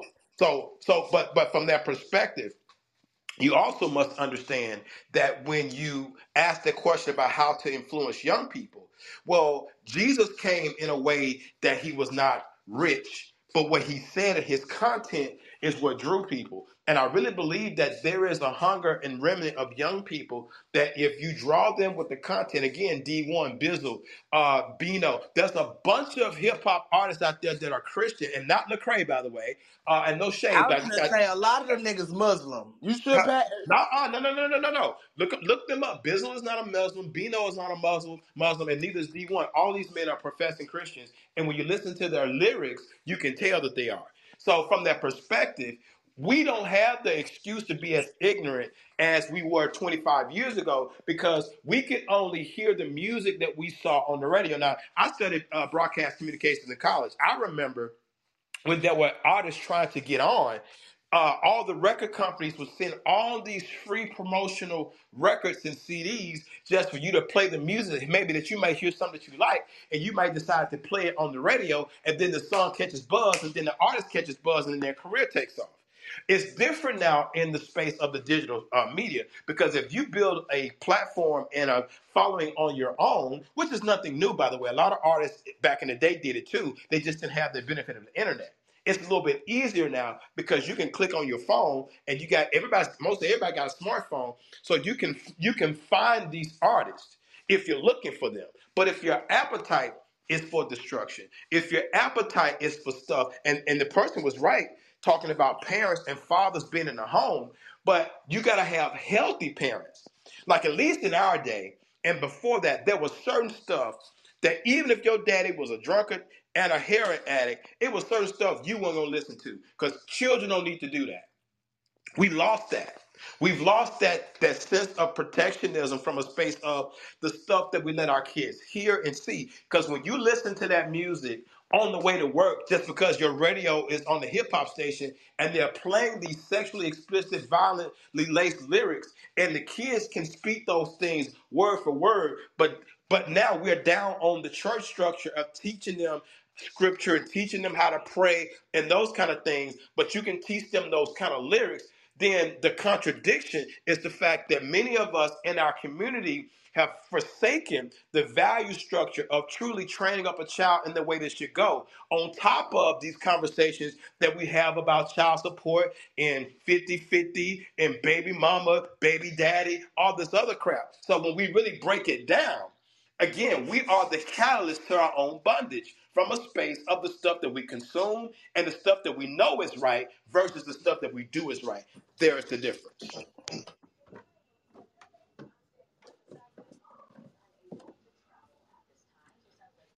Will, I see you came up. Go ahead, man. Good morning. I know you're in the music industry too. So hey, man. Yeah, good morning, everybody. I'm just wanted to chime in on this. You know, I was just going to say, to me, the music doesn't push the lifestyle. You know, the lifestyle pushes the music. And if I think about it, there are many more positive, if you want to go that route and use those terms, positive versus negative for the sake of the argument. There are many more positive rappers out there or entertainers out there. It's entertainment. The audience is going to find their entertainment. And you can't, so really what you get into is an argument about censorship. And you try to debate whether or not people should be able to say what they want to say based on life experiences, based on fairy tales, based on fantasies, what have you. But the reality of it is that's never going to happen. And we also have options. It's like a buffet. We can choose to ingest whatever we want. We listen to anything we want. It just resonates with some people. It's just the way it is. Some people live a reality that others can't relate to. Some people it's like some of these video games that people play where you're out here murdering and you're doing it's fantasy. It doesn't mean that everybody is going to go out here and act out based on, listening to some derogatory lyrics. I can listen to it all day long, but I have enough sense that I'm not going to go, rob a corner store. I'm not going to go, try to gank out an ATM to spruce up my house. It's like common sense. People who are going to do devious things are probably going to do it anyway, whether or not they listen to the hip-hop. In fact, they're probably out here making their own hip-hop songs. So, it's one of those things that, I just feel like, the music doesn't push the lifestyle. It's the other way around. Well, the only caveat I would disagree with that, Will, is this. I think that the nuance is that certain people are going to they didn't need NWA to sell crack because they already saw it, right? Because crack sales started in the early 1980s, and really, honestly, it's freebasing is older than that, right? But when you understand it from a space of the minds that hadn't made their, they hadn't necessarily made up their mind what they want to be and what they will be. That part is still an undercurrent. And then also, as you stated, while it's true that lifestyle pushes narrative and then we rap about what we see or what we know, at the same time, there is a tradition in hip hop, whereas when Grandmaster Flash and the Furious Five wrote The Message, they didn't rap about glorifying the conditions they lived in. They rapped about saying that, hey, I see all these things happening and these things need to change. So really it is in the eye of the beholder and the artist what canvas they create and what they paint. So when you explain it from that space, the demonization is not the fact that the artist has the right or don't have the right, or the critique is that it's not that the artists don't have the right to write what they see and what they feel. It's more or less, as you stated, the serve and volley in between the audience, their appetite, and what artists actually write. Because I just named three artists that some of y'all ain't never heard of. And if you hear of them, because I had never heard of them until I saw, just scrolling through Instagram and then hearing some of their content, like, whoa, dude can rap. Let me follow this cat because of what he's saying. And Patton, what do you do to find those people? Look up inspirational rappers. I don't know. I don't know how they came in my timeline because I'm a big music guy. So there's a lot of different musical genres that come across my timeline. I mean, I played drums in high school and college. So there's a lot of professional drummers that I follow. That and you gotta think about it. This world and society that we live in, they don't even promote positivity like they promote ratchetness. I don't see Kareem Hawthorne getting promoted like Sexy Red getting promoted. No, you don't. But the thing about it, but that's by design, and that's the beast. So from that perspective, when you understand that, and that goes back to the poll question that you took on your Facebook, where the person talked about family structures being one of the guiding principles of not necessarily stopping it, but at least giving an alternative or an explanation. Even when we was growing up as kids in the 80s and 90s, you know, you had PG movies and rated R movies, or then it went to PG-13 where you had to, it was recommended that a parent was there to help, to watch or to guide or to disseminate the information. That was to keep them out of legal trouble, but we know parents weren't doing that stuff all the time. A lot of the stuff we've had to figure out on our own. So I think that the narrative that artists are not responsible for the content that they put out there, that I disagree with that. I think there is an equal responsibility in what is consumed and what is made. So let me ask you this, Dr. Patton. Let me just interject here. So if you were to hold that, because people who are artists, writers, singers, musicians, whatever it is, you write based on inspiration. You sing based on inspiration, whatever. You have to apply, if we call this entertainment, you would have to apply that same standard to every vein of entertainment. Why aren't you, we're not out here telling people who write documentaries or who write horror movies or movies where people are killing people or movies about being in the hood and this, you're not telling them that you can't do that. Everything has the ability to influence culture. So you can't say that because music is more ubiquitous maybe or because we hear songs more times than we see a movie. It's still all entertainment. So if you censor this area, then there's a responsibility at that point to censor in another area because it's all influential. But I never said censorship. I'm calling it censorship because when you say they have a responsibility to be responsible, what you're basically saying is that they have to tamp down the message that they're giving to. No, hold on. Let me be clear on what I said. What I said was that I can't stop the content that people create, but what I can do as a consumer, when I see exactly what I'm about to consume, I can make the choice to change the channel or not buy the ticket. That's what I'm saying. And I agree with that. So that's what I said. So from that perspective, then when the consumer has equal responsibility, and if somebody not buying your music, then what you gonna do if you wanna get on? You gonna change your style up so that the people, whatever the appetite of the people is, then that's what you write to. So that's to your point, because nobody ever tells Hollywood not to make paranormal, demonic movies. I can't tell them not to, but here's what I can do. I cannot buy the ticket. I cannot watch it. You know, that's the part I can control from a personal responsibility standpoint. Now, can I speak to what's going on in the industry and why people do it? Absolutely. I think that it's nothing wrong with being critical of what those things look like. and why. That's how we speak out to Hollywood. I think that's fair. Prophet Christian, what you were saying? Hold on. What I'm saying is that's how we speak out to Hollywood when we don't show up to the movie. Yeah. And the world tells them that ain't the one. They got to do something different. That's how you speak out when you don't purchase. We are the consumers. So it doesn't really matter what they put out. It's a matter of, are you going to purchase it? Are you going to continue listening to that? So we have a choice in the matter. It's up to us. And that's a very valid point. And so the reality is, and I think that that's how most people deal with it, but you don't stop those who want that line of entertainment. It doesn't stop them. And so your counseling doesn't outpower, the ones who go out in droves to support it. And so you're really not getting movement there unless it's like a collective movement for a specific cause. But if it's just, to avoid having certain types of music and such, it is really like, where's that balance? Are you ever going to find that? By you boycotting, it's not really doing anything to the lining of the pockets of those who are putting out the content because they have their audience.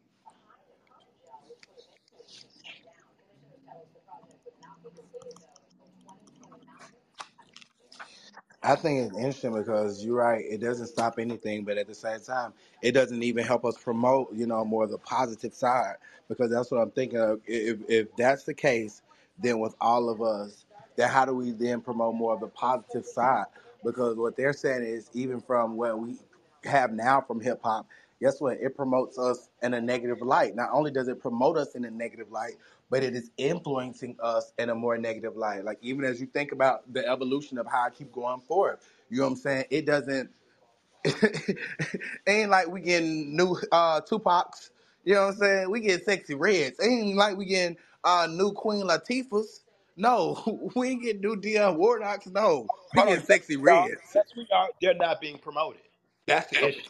Right, I was thinking Rapsody is a very similar rapper to Queen Latifah. Then there's Wale and other ones that have like some kind of commercial appeal, but they just don't have a lot of radio play, right?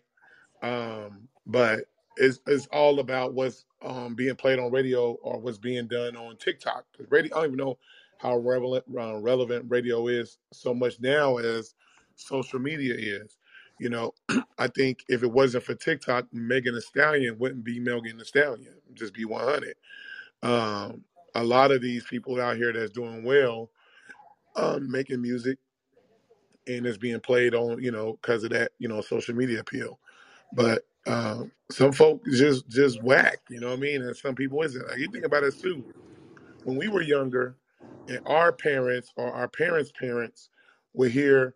Queen Latifah, or we're here, Wu-Tang, or whatever they call it, gibberish, or that hoobada boobada. They didn't really, respect it as art or as music. They like Bobby Womack and Cameo and all them other people.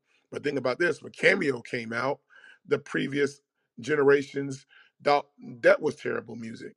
So I think we're just at that age where, as music progresses and changes, we can't get with it because of what our ears are so used to hearing, what was comfortable to our ears.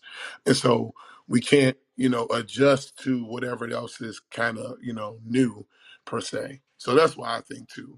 But Jay, while you're talking about styling more so than content, I think the argument with hip hop is about content more so than stylings. And I can track away because, again, being a child of the 80s, Cameo and their challenge and other groups like them was because you had less live instrumentation. Stevie Wonder in the 70s, because he was so far ahead of everybody, introduced certain sounds that didn't sound like the traditional instrumentation of certain instruments. But we got used to it, because once you get to the late 80s, mid to late 80s, and you get New Jack Swing kind of created between Jimmy Jam and Terry Lewis and I can see his face, Teddy Riley. Teddy Riley. You have a different sound that's still funky.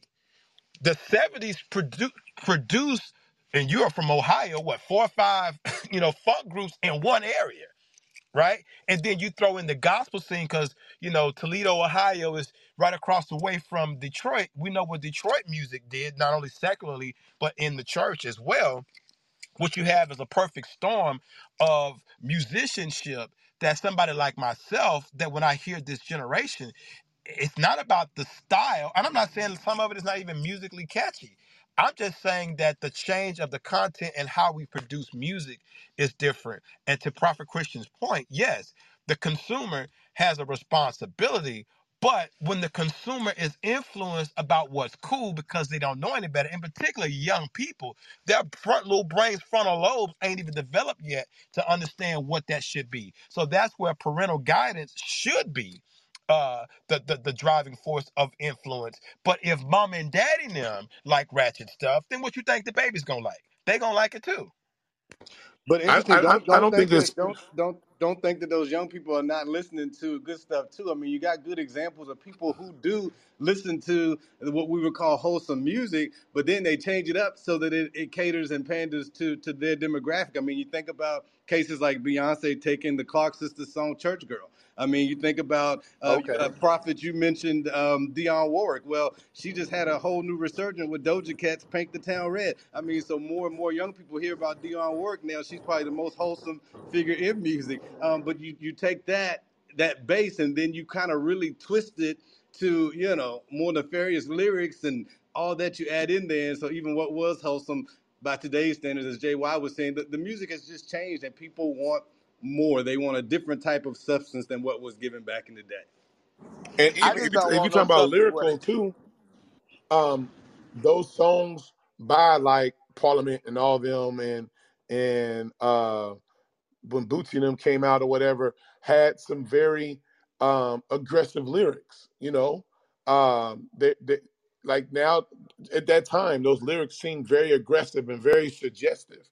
And now what we're hearing is like, it's almost to the point of there's no artistry that's hidden behind it. Like, I didn't know the song by, what was it? What's that dude's name? Grandmaster Flash had a song called White Lines. I didn't know that was about cocaine. You know what I mean? And like, I mean, so it's called White Lines. What you think, Jay? White Lines. I didn't know that was about cocaine. There's some other songs that's out there that was about other stuff that was, you know, shoot, this dude Marvin Cease has some Candy Liquor. Like, they had some songs that was just was a little progressive compared to what people were used to. And like now, you know, as we hear other music and you're talking about, I'm out of town, rolling with my round, my pink, my whole brown. Like this is on the radio. You know what I'm saying? Wow, why would you do that? This on the radio. There's no that and like this. We're hearing this everywhere. It's on social media. There's no artistry that kind of hides it. It's like it's here. Like, take it. You know, when you was younger and when you was your parents used to have to hide your vegetables and other food or be really creative to give you certain things so you wouldn't. There's no creativity in it. Like, you're hearing it is as it is, and it's disgusting, flat out. And why would a song like WAP ever be approved to be on the radio? I just still can't understand. Yes, like, exactly. Why would that ever be okay? Because of the gatekeepers. Again, you understand the gatekeepers that want to filter that message into our communities, and not only just the black community, but just the communities at large. And you see that white parents, man, they got a whole different standard in certain cases. Not in all cases, but certain cases that some of us as black parents do. But again, the issue is that when these things make it to radio and we don't say anything to the programming managers and iHeart and all these conglomerates that have the control to put this stuff out there, then they're going to keep doing it. And if the ratings are still strong, and it still make money. Well, but that's what our numbers show that it supports. I ain't gonna cap. I'm a social media analytics marketing guy. If our numbers show that it supports this foolishness over this positivity, guess what they're gonna do? They're gonna continue to put their money behind it. Just like consumers are gonna do. If this is where the marketing company is gonna put their money behind to promote, guess what they're gonna spend their money on? That stupid stuff. In the late 80s and early 90s, we had, which was to me the last gasp of the, not necessarily positivity, but the diversity of the art form. I'm not expecting hip hop to be like church, okay? But at least between 88 to about 92, you could hear Public Enemy on the radio just like you could hear something that was completely just out there, like a Two Live Crew album, a song cleaned up, right? You could hear Doodoo Brown on the radio and still hear Fight the Power. We don't have that anymore. Everything is Doodoo Brown. Everything is booty holes and pinks and, you know, I could do it to you this way, this and that and the third, right? So the problem is that we don't have the diversity that allows people to see life and culture from a lot of different lenses and nuances. But does that come from Patton? I would say, though, because I can agree with you, but then that goes back to the original statement that I said. That comes from the origin of what we're consuming. Remember, this whole thing is about, you know what I'm saying, what we see, what we keep saying, and then how it affects our reality. If this is what we keep encountering, you know what I'm saying, then how do we expect, you know, black men, black artists to rap about or sing about anything else if this is all they see in their community? Well, I mean, but I think that sacred cow has got to die because, like I said, back in the day when hip-hop started, artists that wrote things just about partying and having a good time and aspiring to be better was in just as worse conditions, you know, because, again, when Grandmaster Flash says broken glass everywhere, and he's talking about junkies in the alley and pimps walking around like they just don't care, he's not glorifying that. He's telling you what the scene is, and then he begins to talk about how he's really trying to survive, how he's trying to do something positive so that the jungle doesn't take him over or take him under, right? So from that perspective, then what's different than what we've been going through already? Nothing. We just decided that, hey, if they're going to pay us to be foolish and be buffoons and coons, then we'll take the check. And that's the part that we're afraid to really lift up and be honest about, because we do have a choice in a lot of sense. Now, influence is one thing, right? And I get that. But at the same time, when we have attacked, in particular the hip-hop community and those of the Gen X and Gen Z generations and millennials, and therefore we have allowed the culture to attack the systems that have been tried and true. I ain't saying that the church has been perfect, but, you know, most times, if we're honest, and we talk about a lot of the different advancements of the community, the church is leading the charge. If we understand it from a historical standpoint, that don't mean that Motown didn't have its contributions. Don't mean that Malcolm X and certain different aspects of other parts of black culture, be it music, be it social justice, be it education, be it medicine, all the different things that encompasses culture and not just religion and faith. But we're the only culture, to a large degree, that has basically turned its guns on one of the premier cogs that have moved our culture forward. Now, like I just said, Umar Johnson and D1 and other artists are finally starting to step to the forefront and be prophetic to its own genre. And there are people in the church that is doing the same thing to try to clean up the riffraff and the ignorance and evil that has been going on within its ranks. But those things are not discussed widely enough, more so than what's wrong with it versus what's right with it. I think that's an issue that we have to also lift up too. Hey, Dr. Patton, I want to say one thing, because you have mentioned, and it's duly noted, about, you know, the impact on culture and us being more discerning.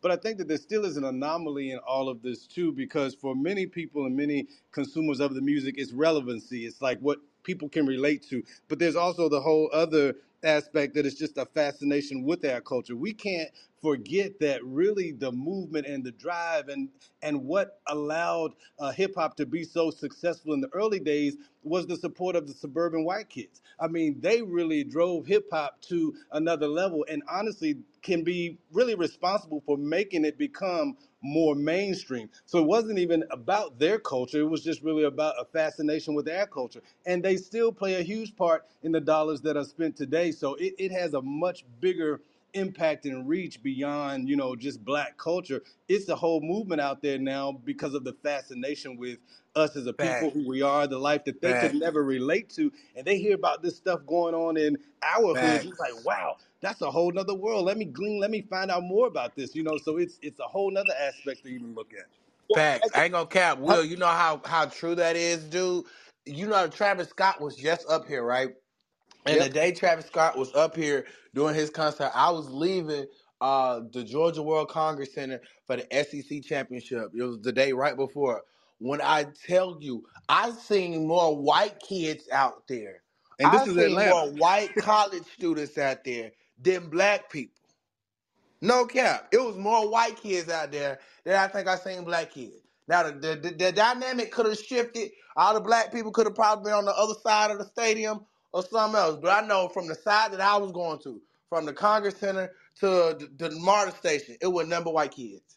And this is a lot because this is Atlanta, right? So in a city that is predominantly black, it's certain demographics, except certainly certain parts. But when a rap artist or whatever's in town and you see most of the people there, you know, are white, I mean, that says a lot in a predominantly black city. It does. It really, really does. But what's crazy is it's not shaping their future like it is ours. They want to live that life. They want to say nigga, but guess what? They don't they don't deal with what we're rapping about, which is why I think they had such fascination. I don't think Travis Scott really has a strong black appeal to his music, to be honest. I think it's he's more of a, his sound is definitely more of a borderline alternative sound per se. So that's why, like, he does a lot of festivals, like, you know, the Astroworld when he did, but he Rolling Loud and those things. A lot of us don't go to Rolling Loud for some reason. You know, I mean, we had one here in Austin, which is pretty big, called Austin City Limits, and Kendrick Lamar was there, but the majority of the people that was there at the festival was of the Caucasian persuasion, you know. So Travis Scott was here too, not long ago. White kid hop up on the stage and he hold the white kid up, but don't get in trouble. You know, the kid don't get kicked off by security and stuff. So, you know, he has that mosh style music too. So yeah, that's why you didn't see a lot of us is there. But then that also makes me think, is it a money thing too? Because when you think about those festivals and stuff like that, JY, I mean, granted, I have been privileged to go to plenty, but I ain't never had to pay for one. Because them $200, $300, $400 tickets for 1 day, 2 days experience. Granted, you get to see a lot of concerts, you know, a lot of things, you know, with that, but I don't think I ever invest, you know what I'm saying, a good $300, $400 on an experience like a festival. You know what I'm saying? I don't know. And granted, I tell people all the time, it's hard to say what you won't do when you haven't been exposed to doing it. But even being exposed to going to the festivals and stuff like that, There's a festival going on around the corner from my house in the part of Austin where I live. I live North Austin. It's called Hutto. And, Erykah Badu is headlining an outdoor festival this weekend. But you got a whole bunch of other, like, Thundercat and other people that Masego, I think is how you pronounce it. Yeah. Masiego or whatever, you know. But there's other bunch of people in that kind of that genre that's going to be there. And so now that genre kind of has a lot of us in there, but it also has a lot of kind of a, you know, new modern type hippies as well. So I don't know, but that's actually a whole weekend festival in December in Texas. So yeah, I was gonna say, to Will's point that he made about the white consumer and influence, that didn't start with hip hop. That goes all the way back to when they started doing the vaudeville shows in blackface, where they would take what they perceived as our culture and copy it and pay us very little and then pay white people more money. That's still happening right now. That's why Sexy Red won't make the same money as Iggy Azalea, or why Cher would make more money, Madonna would make more money that certain black artists that did the same stuff made four times what Toni Braxton made being naked. So the problem is that we forget the totality of the historical aspects of music and culture, because the jazz musicians, when they started, when jazz and blues was started by us, it was just something we did. And then when it caught on and white audiences started patronizing the venues, then that's where the control happened. So this whole thing, again, is nothing new. It just reinvents itself in a different way. And when it reinvents itself in a different way, then we only have a lens of what's hot now or what hip-hop is now.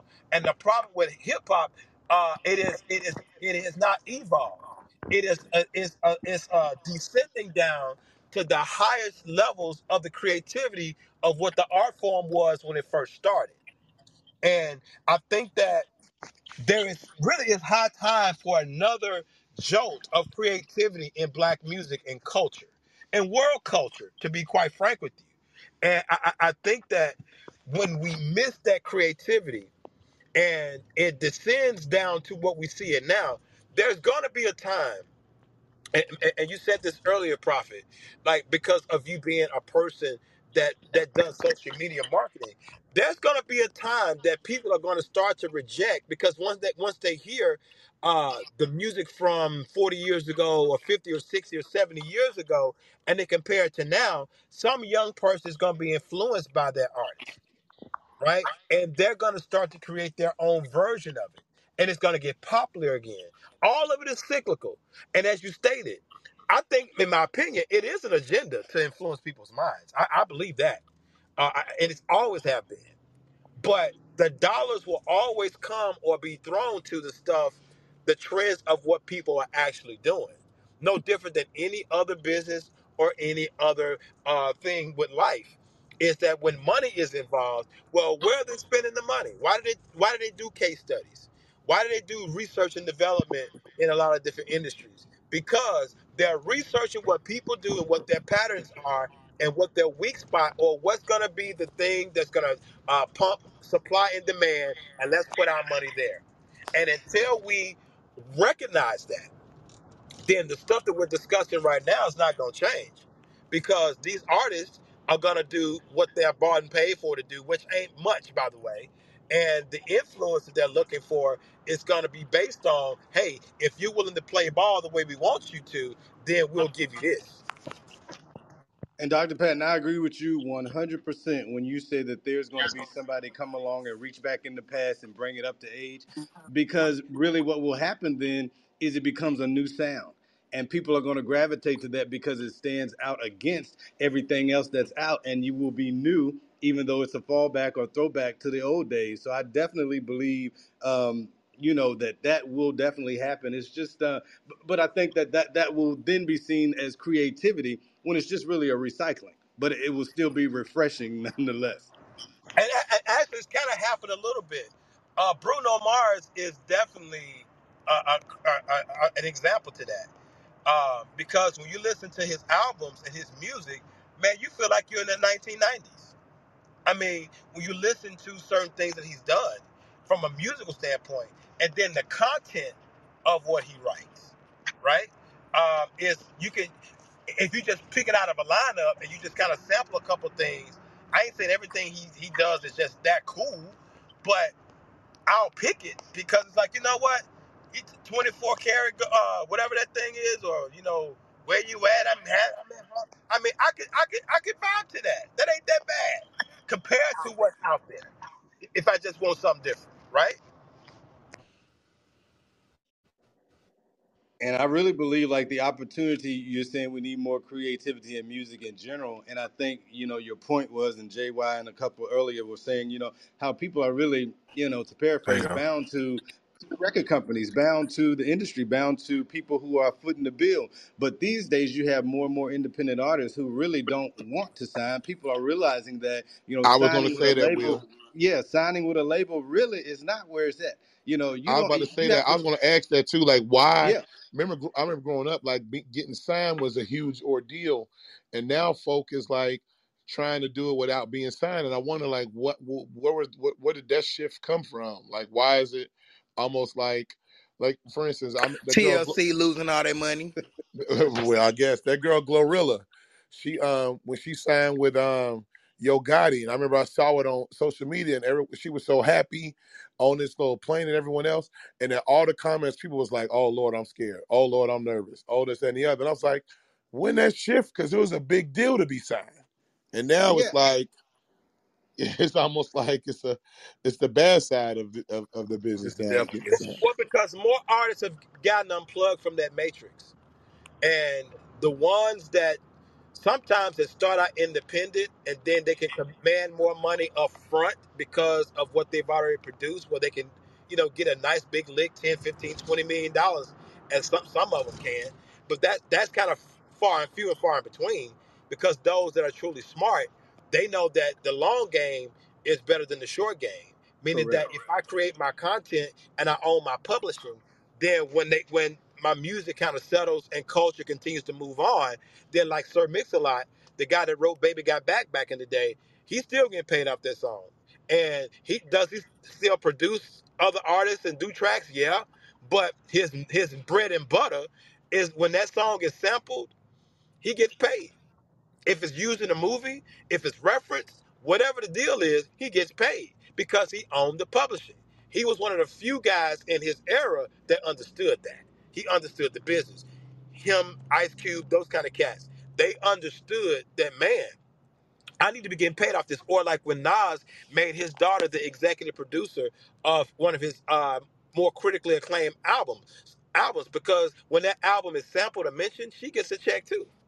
So it's the residual reward of the recordings that a lot of these younger people, they understand and they're in front of, because they don't want to get taken to the cleaners from a space of, I done made 5 or 6 albums and I don't own none of them. Kind of like in the movie that talked about the Clark sisters' life that came out 2 years ago, where it talked about where Twinkie signed away her publishing and they gave her a car and about $5,000 and she was happy. But what she didn't know was she signed her life away, right? Just from a standpoint of her creative control, the publishing and all the other things. Now she did better after she found out, but that first initial experience with getting quote unquote signed, as you said, she got took to the cleaners, and she's not the only one. And JY, I think, to add to that, I think people just got smarter. I mean, and Dr. Patton, I don't know if necessarily young artists really even understand, the impact of residuals in the long term. A lot of times people don't even know that aspect. But what I do know is true today that was really a barrier to entry in the past is just the cost to do it yourself. I mean, to be an independent artist means you have to, own your stuff. And I'm not talking about the rights to your music. I'm talking about owning your studio, owning equipment. Back in the day, that was something that was just unfeasible for most people. Today, you can prop up a studio for a few $1,000s. I mean, you get a microphone, you get some speakers, headphone, a digital audio workstation, and you're good to go. And you can put music out, podcast out to the masses, whereas that wasn't even a viable option 20, 25 years ago, so or even beyond that. So, it's one of those things today where you have so much more resources at your disposal to really get your talent out there. We hear from so many people today that you would never hear of if we were just waiting on artists or on labels to release artists, because they cherry pick, who they want to make a star. And, they look for certain things. But I think so that's, again, while I think you'll see much more creativity today, it's just because people have the ability to record themselves and release on their own terms. And the reality of it is, as an independent artist, you move 10,000 units, that's equivalent to you moving 100,000 units with the label. You're going to see much more money as an independent artist moving a much smaller amount. So if people get off of this whole, I need the exposure, I need to be a superstar, and if they really start thinking about it from a business perspective, get your niche of your followers and your fans and supporters, you cater to them, you're going to make much more money than you possibly will even signed to a label. I have many friends who've been signed to labels, projects never released, some were released, and at the end of the day, they made no money or very little money. So, independent is really where it is for me. Yeah, and you make an excellent point, because when you understand the control, the creative control of the money, right? And now the move, because again, the matrix has always recreated itself. So now the fight is to try, and Snoop Dogg has been talking about this. It's like, man, why y'all paying so little for the streams? When I'm getting 4 and 5 million streams and you only paying me a half a penny for every stream, right? So that system is really evil when you understand it. So if you figure out a way to control your own content, own your publishing, you know, own the stuff that makes money just more than so that I created the song, then that's where you can really eat. And even if you're not a household name or if you don't do a national tour, but when you do tour certain cities of your fan base of where they're located, because you can get that information about the demographics of where you're hot at and where people want to see you. Man, if you put together a 10 or 15 city tour over regional space and you make a couple $100,000 on top of selling merch and selling these types of things, you ain't starving. Now, you ain't Beyonce rich. You ain't Jay-Z. You ain't those kind of artists. But what you not is a slave. And what you are is a person that can control your narrative based on the story you want to tell, the stories you can tell, and the things that people will gravitate to. And we're talking about worldwide, because a lot of the stuff with music is still true. There's a lot of stuff that you can record, and it may not hit in America, but, man, you hot in England. You hot in Germany. You hot in Japan. You hot in Korea. That's happening for a lot of independent artists, and they'll go over there and do a tour and get top dollar. Some of these guys that you don't even know that are artists are millionaires. D1 is a millionaire. You don't know who he is, but he's a millionaire. He'll tell you. Based on the business decisions. I'd rather be in control of my career and my money, and not just so I can get a bigger stage and get screwed bigger. No, thank you. I think it's smart to be independent if you can help it.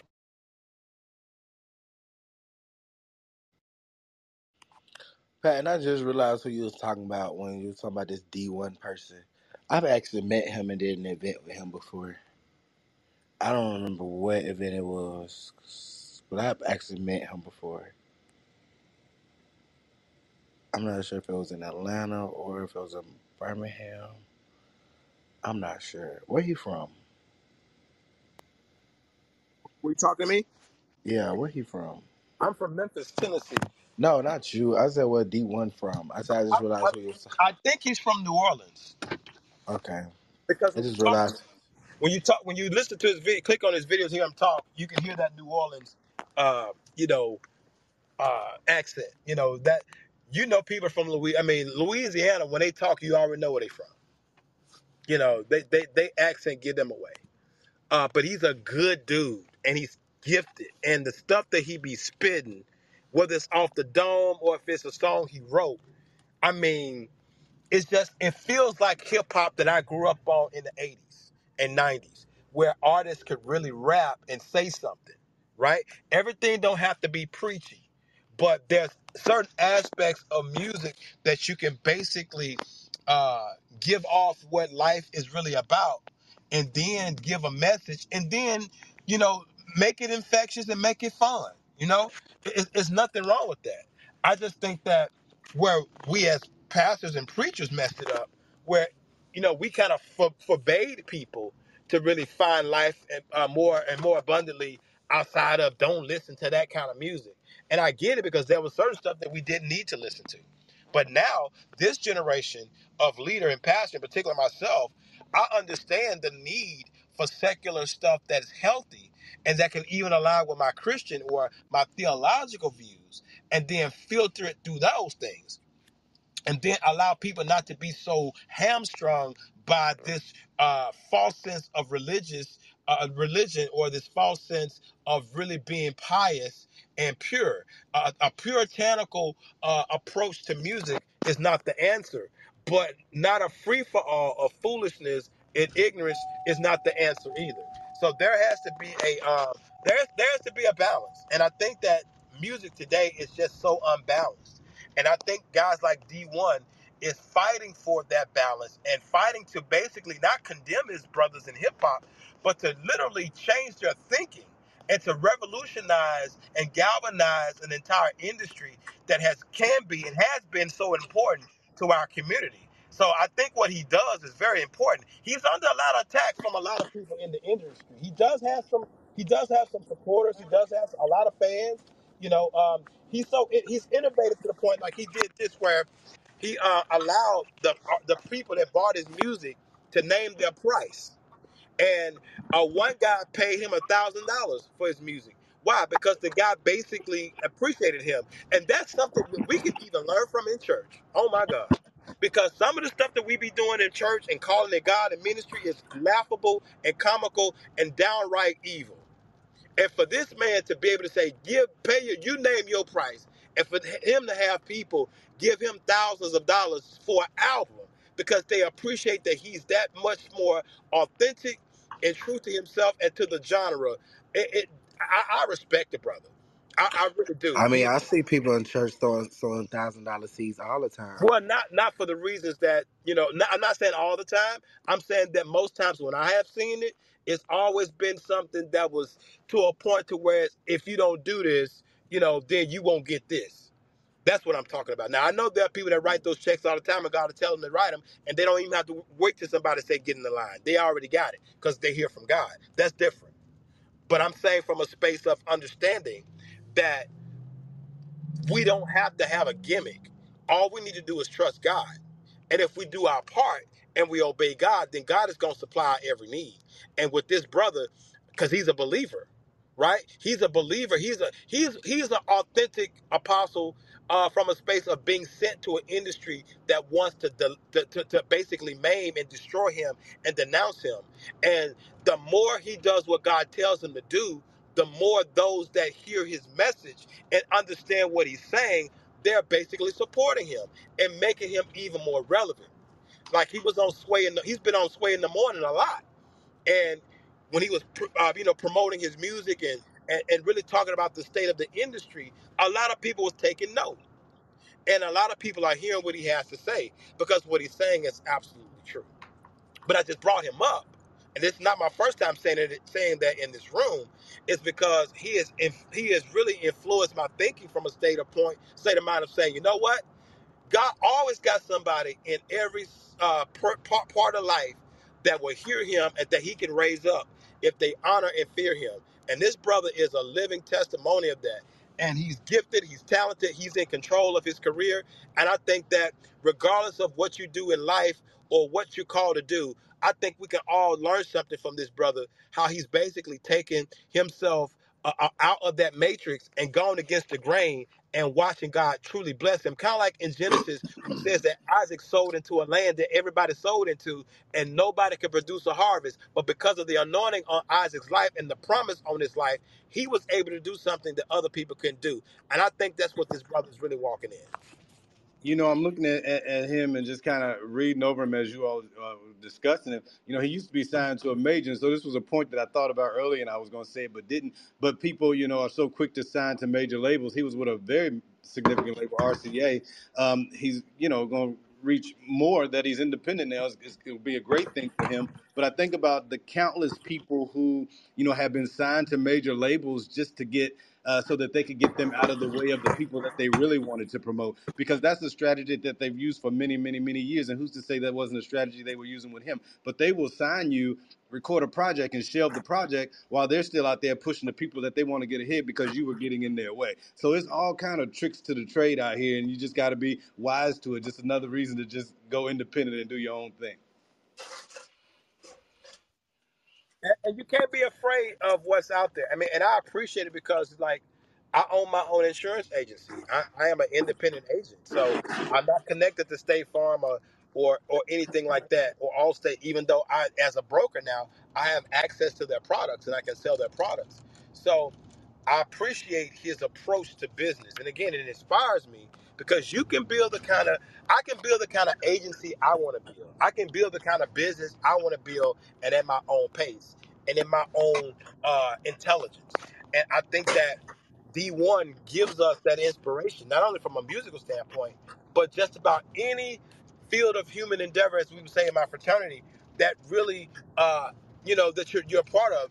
Whatever thing that God has gifted you and graced you to do, then if you have the stomach, I should say, if you have the courage to really fight through all the stuff that you got to do to make it happen, have at it. Go out there and do it. And hey, go with God because it's being done. it can be done because this brother is proof positive that it is being done. I ain't gonna cap. I agree. It definitely can. I just believe, you know, as a community, we have to continue to get behind those things and support those things. I mean, I think as a black people, I don't know where these young kids getting this money to support these people from, but as a black people, we have to learn to support each other more.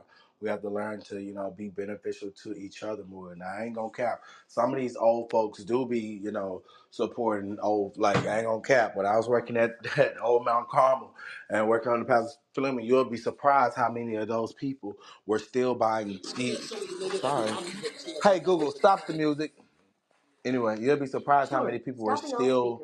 How many people are still buying his DVDs? How many people are still buying his CDs? You know what I'm saying? Now, granted, that's outdated. He's trying to learn how to get monetized on YouTube because more people are going that way. But yet here it is. He's still selling, you know, DVDs and CDs. So, you know, there are people that are still faithful and that are still willing to do some of those things. But I think us as a black community, as black people, we have to be more supportive around those things. If people want to be independent, we should be willing to support those people who are independent, and we should be able to stand behind them versus, you know, them having to feel like they need to get behind the label to gain support. Truth is, you know, if we can get behind a lot of, even like I said earlier, if we can get behind, you know, certain people like Corinne Hawthorne, you know, a great gospel artist, a great female influence, but at the same time, someone who's, you know, kind of overlooked. A lot of them was, you know, they kind of get overlooked. And why is she overlooked? Why is she overlooked? Because I maybe I don't know enough about it, but I love her. I love all her music. I mean, I do too. That's what I'm saying. I do too, but I feel like she is slept on by the industry. She's amazing. Like, and, but, that's just... Well, here's the answer to the question, because she ain't Cardi B and Nicki Minaj and the rest of them. That's why. But she's a beautiful girl, though. I mean, it don't matter. You're right. The content is why you watch and these women do what they do. And the thing about the Cardi B, you can always, if you really get and listen to her, some of her in-depth interviews, she's very conflicted about the stuff that she does. But she does it because she knows that's what's going to put her where she wants to be. The money you're right. So she understands. So. And I tell people this all the time, I'm glad that I grew up in the era when it first started, because Roxanne Shante and Queen Latifah and MC Lyte and those type of female MCs and Salt and Pepper and those kind of women, they had a sex appeal without it being overly sold. And by the time you got to Lil' Kim, that changed the whole game for female, you know, hip hop artists. And it hasn't, that genie, that toothpaste cannot be put back in the tube. So if you got a young lady, or even when India.Arie came out, and she wasn't, you know, Toni Braxton, she wasn't naked, she wasn't, you know, she could sing, but you know, she wasn't given that same push because the stuff that she wrote about. The content that she wrote about was just that it was so wholesome. Yeah, that's cool. That's cute. We'll sign you. We can make a little money, but she should be a bigger star than what she is, you know, based on her content, right? So the content in music is not what always sells, you know. Or you look at a Chrisette Michele or K Michelle, those kind of women. When you watch the R&B Money podcast about K Michelle's journey to how she got here, it was heartbreaking. It was really heartbreaking that she really had to do the stuff that she had to do. And she willingly, a lot of stuff she willingly did because she just was that kind. She was, hey, Antonio Tarver want to put some money in my pocket, do blah, blah, blah. I'm going to do it. He was a boxer. He was the one that first put her on and tried and funded her career. Hey, Dr. Patton, but just to inject here, and you can carry on, but think about that. Even you think about it in the gospel realm, the artists who are the most successful in the gospel realm, think about the image the imagery associated with them. It really applies the same in gospel music too.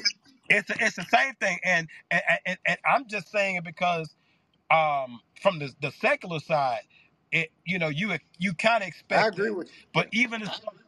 But but in the gospel side. When you look at the James Clevelands of the world and you do the research and you start to hear the stories of how certain people got put on because of him and what they had to do to get there, you know, it's ugly. you know, when you understand some of those things that is still happening in the quote-unquote gospel genre, where people are getting on because they slept with somebody or they allow somebody to do something to them that they weren't even used to, but they wanted to make it just that bad, and then get on the stage and talk about some the favor of God. No, you got on your knees. Your mouth got favor, not your knees. You know, so you got to understand that this stuff goes both ways. It's been going on. And sadly, for some, it's not going to stop, because some people want that success that bad. They'll do what it takes to get there. And then these albums, these record companies, they could take a Ciara. I don't think that she's a great singer. She's a beautiful girl. She's tall and she could dance, but she ain't that great of a singer. She's not a better singer than India.Arie. You know, she's not a better singer than most of the young ladies that's out here that's not getting that attention. You know, but she made it because she had some good songwriting, Jazzy Farr and Timbaland and those kind of cats. They put the music behind her, and they could sell a product.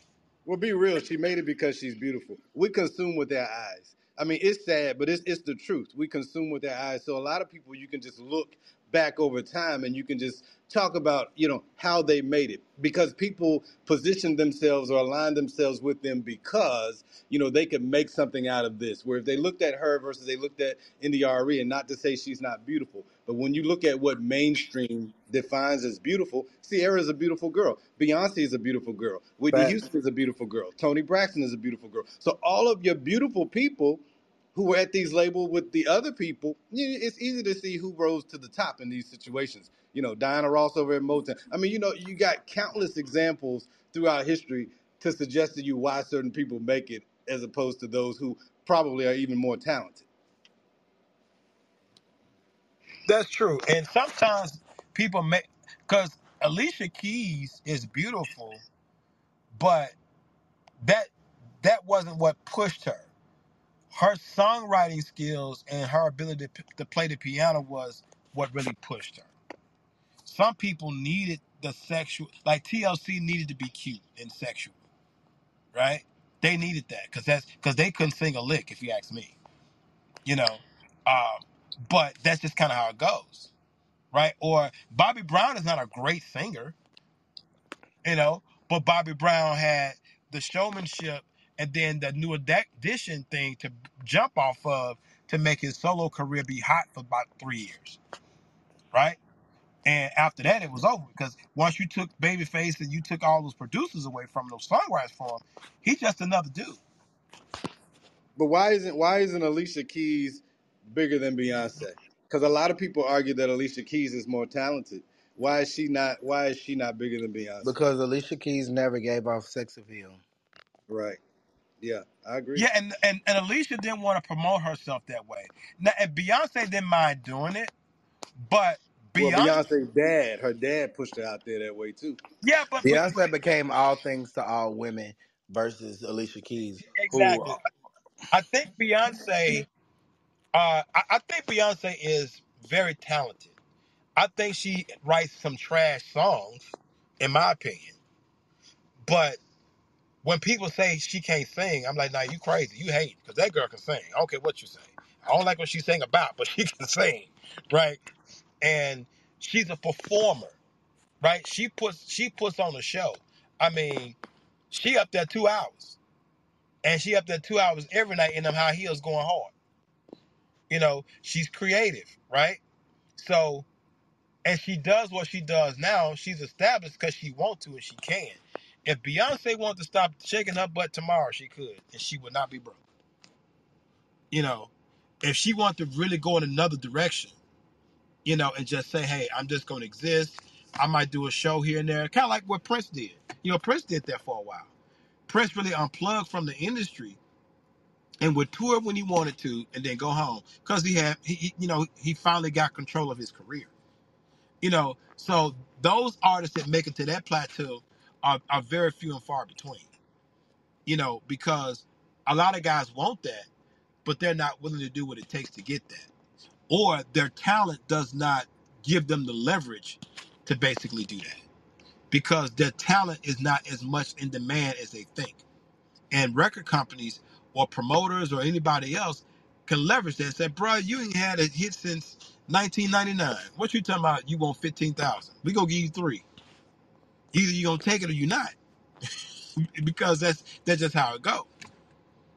You know, so it is what it is.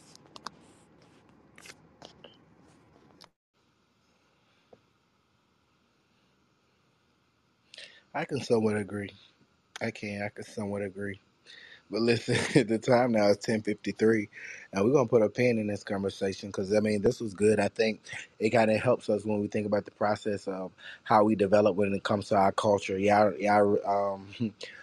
As I move into the end of the year, I realize, or I'm reflecting on some of the things that I've done this year. Even as I look at the podcast, you know, Spotify sends us our numbers and stuff like that. And this week, last year, we had what we call Reflection Week. And y'all need to go listen to it. JY on there. So funny. JY on there crying and stuff from last year. It's amazing. But I think that it's interesting because us as a black community and me thinking about it even more in depth because I'm trying to bridge the gap between the old and the young, the secular and the spiritual, the hip hop and the gospel, all those industries.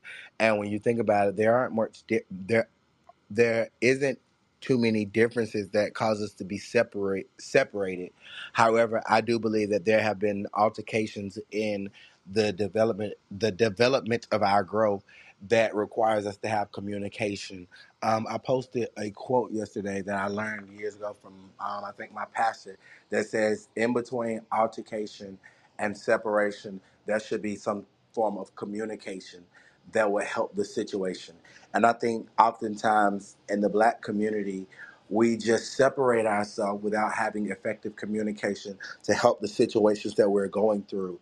And I think that this is that time that even as we continue to have progressive conversation, that we have those conversations that I think Bernard Jordan said it best at Carlton Pearson's funeral. He said, we have to have those conversations that are now engaging and developmental versus having those conversations that will convict and condemn. Because when we look at the life of Carlton Pearson, we look at, you know, how they convicted him and they condemned him based off of his conversation, his thought process, and his walk with God. But now, here it is, 70 years later, or 50 years later, here it is. We have people like, you know, Bishop William Murphy, who's crying out and did it publicly. Y'all gotta go look on the page. I posted a video. Who said we did him wrong because we weren't able to have conversations that were open and that were inclusive, and that caused us to reach the next generation, which is why we have conversations like this when it talks about where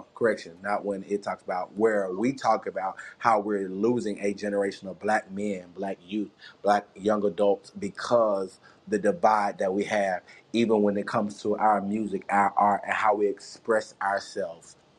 So I think that this is a conversation that we're definitely going to have to build on. Good thing tomorrow is Friday, so we can take it a little deeper with it being unrecorded and unfiltered. But I definitely want to take this process a little bit deeper because, like I said, the whole point of this room is to not only build a community with you guys because you're on here with me, but to also impact the people that listen to us daily. I don't know about y'all, but I know I have an influence and I have a following and people who listen to me daily, weekly, monthly, you know what I'm saying? And I make sure that I'm trying to put something out there positive for them to feed off of, for them to grow within themselves. And I want to make sure that not only am I doing that, but the people around me are doing the same thing because I believe that all of us are influencers. I believe that all of us are impactful. I believe that all of us have a voice. I believe that no matter what we do, whether it's music, movies, life insurance, working at the post office, working in the school board, working as a teacher, I believe that we all have influence and we all have a way to impact our community and our culture. But at the same time, we actually have to step up and not only have the tough conversations, but also step behind it with, you know, positive actions and stuff like that. But with that being said, those are my closing remarks for today. I want to encourage you guys to continue to support this room, continue to support this ministry. You can always click the link above to subscribe, to send in your questions, to partner, to donate, all of that. You can always do that by clicking the link above. With that being said, I want you guys to pull to refresh to see where you guys are on the stage right now. And the question of the day today It's real simple. Y'all know it's moving up on Christmas season. And y'all know it's everything Christmas. All my questions probably going to be something related to Christmas. But today is going to be a simple one. And it is, what is your favorite and or worst song to hear for Christmas? Like, what is your favorite Christmas song, or what is the worst Christmas song? Like, what Christmas song drives you bonkers? What Christmas song drives you crazy? Or what Christmas song, you know, is actually enlightening for you? What Christmas song is good for you, okay? So pull to refresh, see who you guys are on the stage, and we're finna go in that order. And since it's only four of us, we're finna get this done real quickly and be out of here in about 5 minutes, all right? So let's go. Mama Land, it's on you. Final remarks and question of the day. Do-do-do-do. Ooh, I've been in and out the room. So the little bit I did here, great conversation. Especially with talking about the music. I did want to say this. That young man that's in Atlanta on trial, he probably said stuff that the police and them have never let out in the public. You know, they don't tell everything they know because they're trying to catch somebody. So if you write a song and you give them details to things they never put out in the public, they're looking at you with the side eye. So I'm going to leave that right there. My favorite Christmas song, I love Silent Night, Old Little Town of Bethlehem, but I think my most favorite is Emmanuel. Some people say it's an Easter song, some people say it's a Christmas song. I just love that song. I don't care when you sing it, I love it. It's another one, but I can't think of the name of it right now.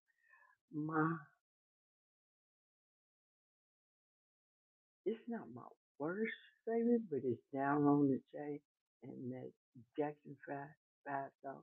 I saw Mommy Kissing Santa Claus.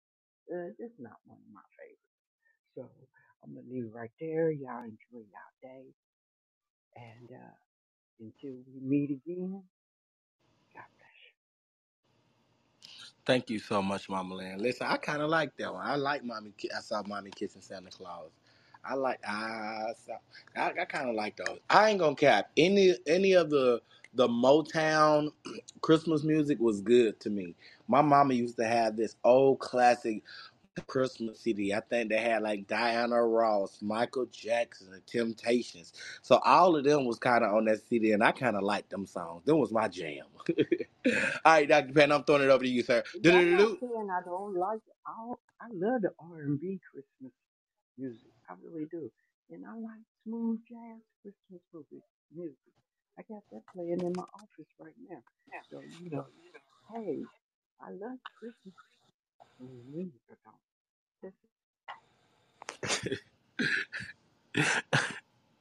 Pastor Pat, I'm throwing it to you, sir. What's the question of the day? What's your favorite and or worst Christmas song? Let's see. I think my favorite Christmas album might be Boyz II Men Christmas. That album is 30 years old, but when you listen to it, it's still cool. You know, to this day. Let it snow. But you got to listen to the whole album. I mean, they got an acapella version of Silent Night on it. It just it's nuts. I mean, the vocal ability of the fellas, it's just it's just crazy. That's one of my favorite Christmas albums.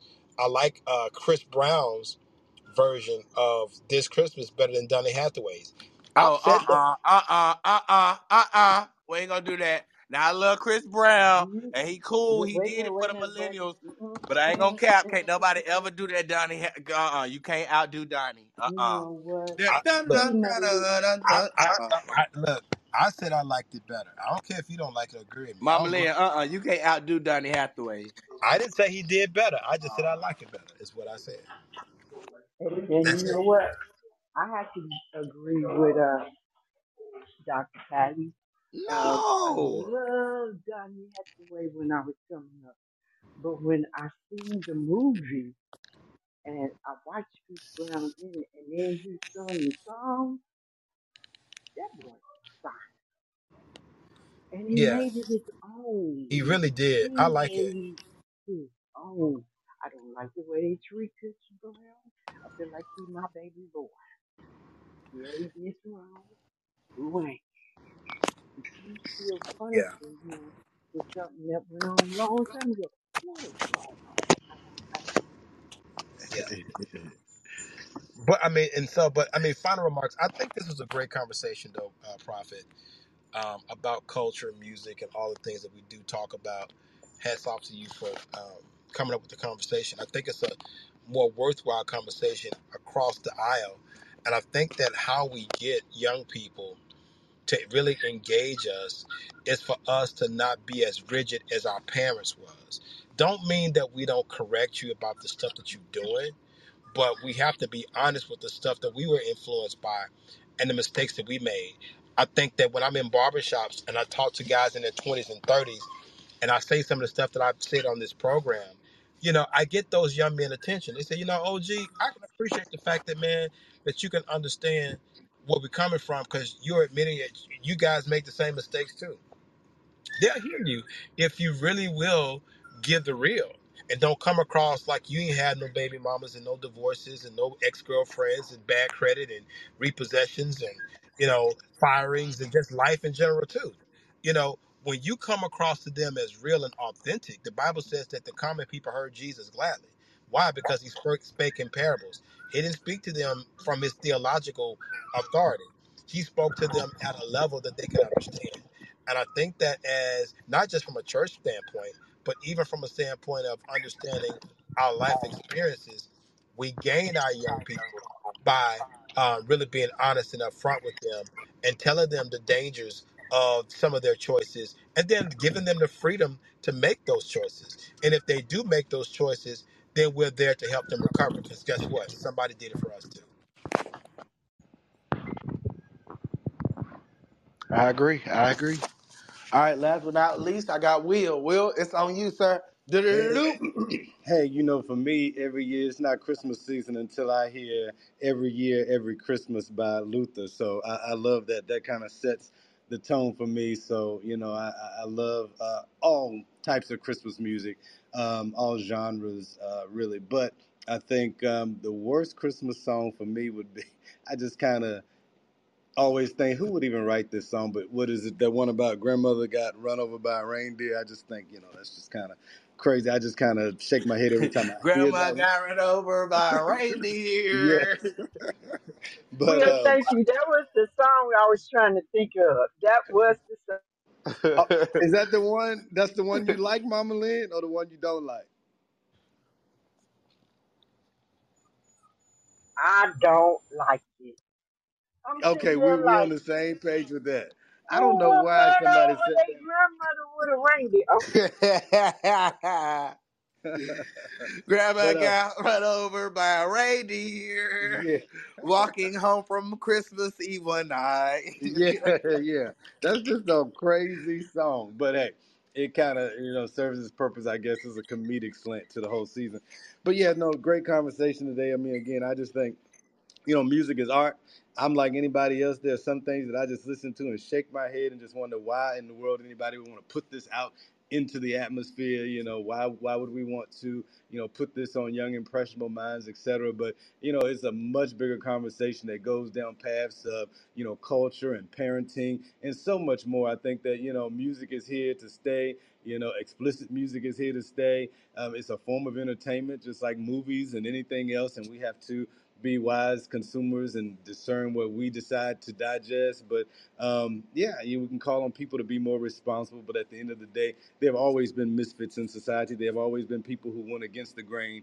And so it's kind of up to us to, you know, find ways to navigate that based on our own personal likes and dislikes. But again, great conversation. Always enjoy joining the room and contributing when I can. So thanks, y'all, and wishing you all a happy rest of this Thursday. Awesome.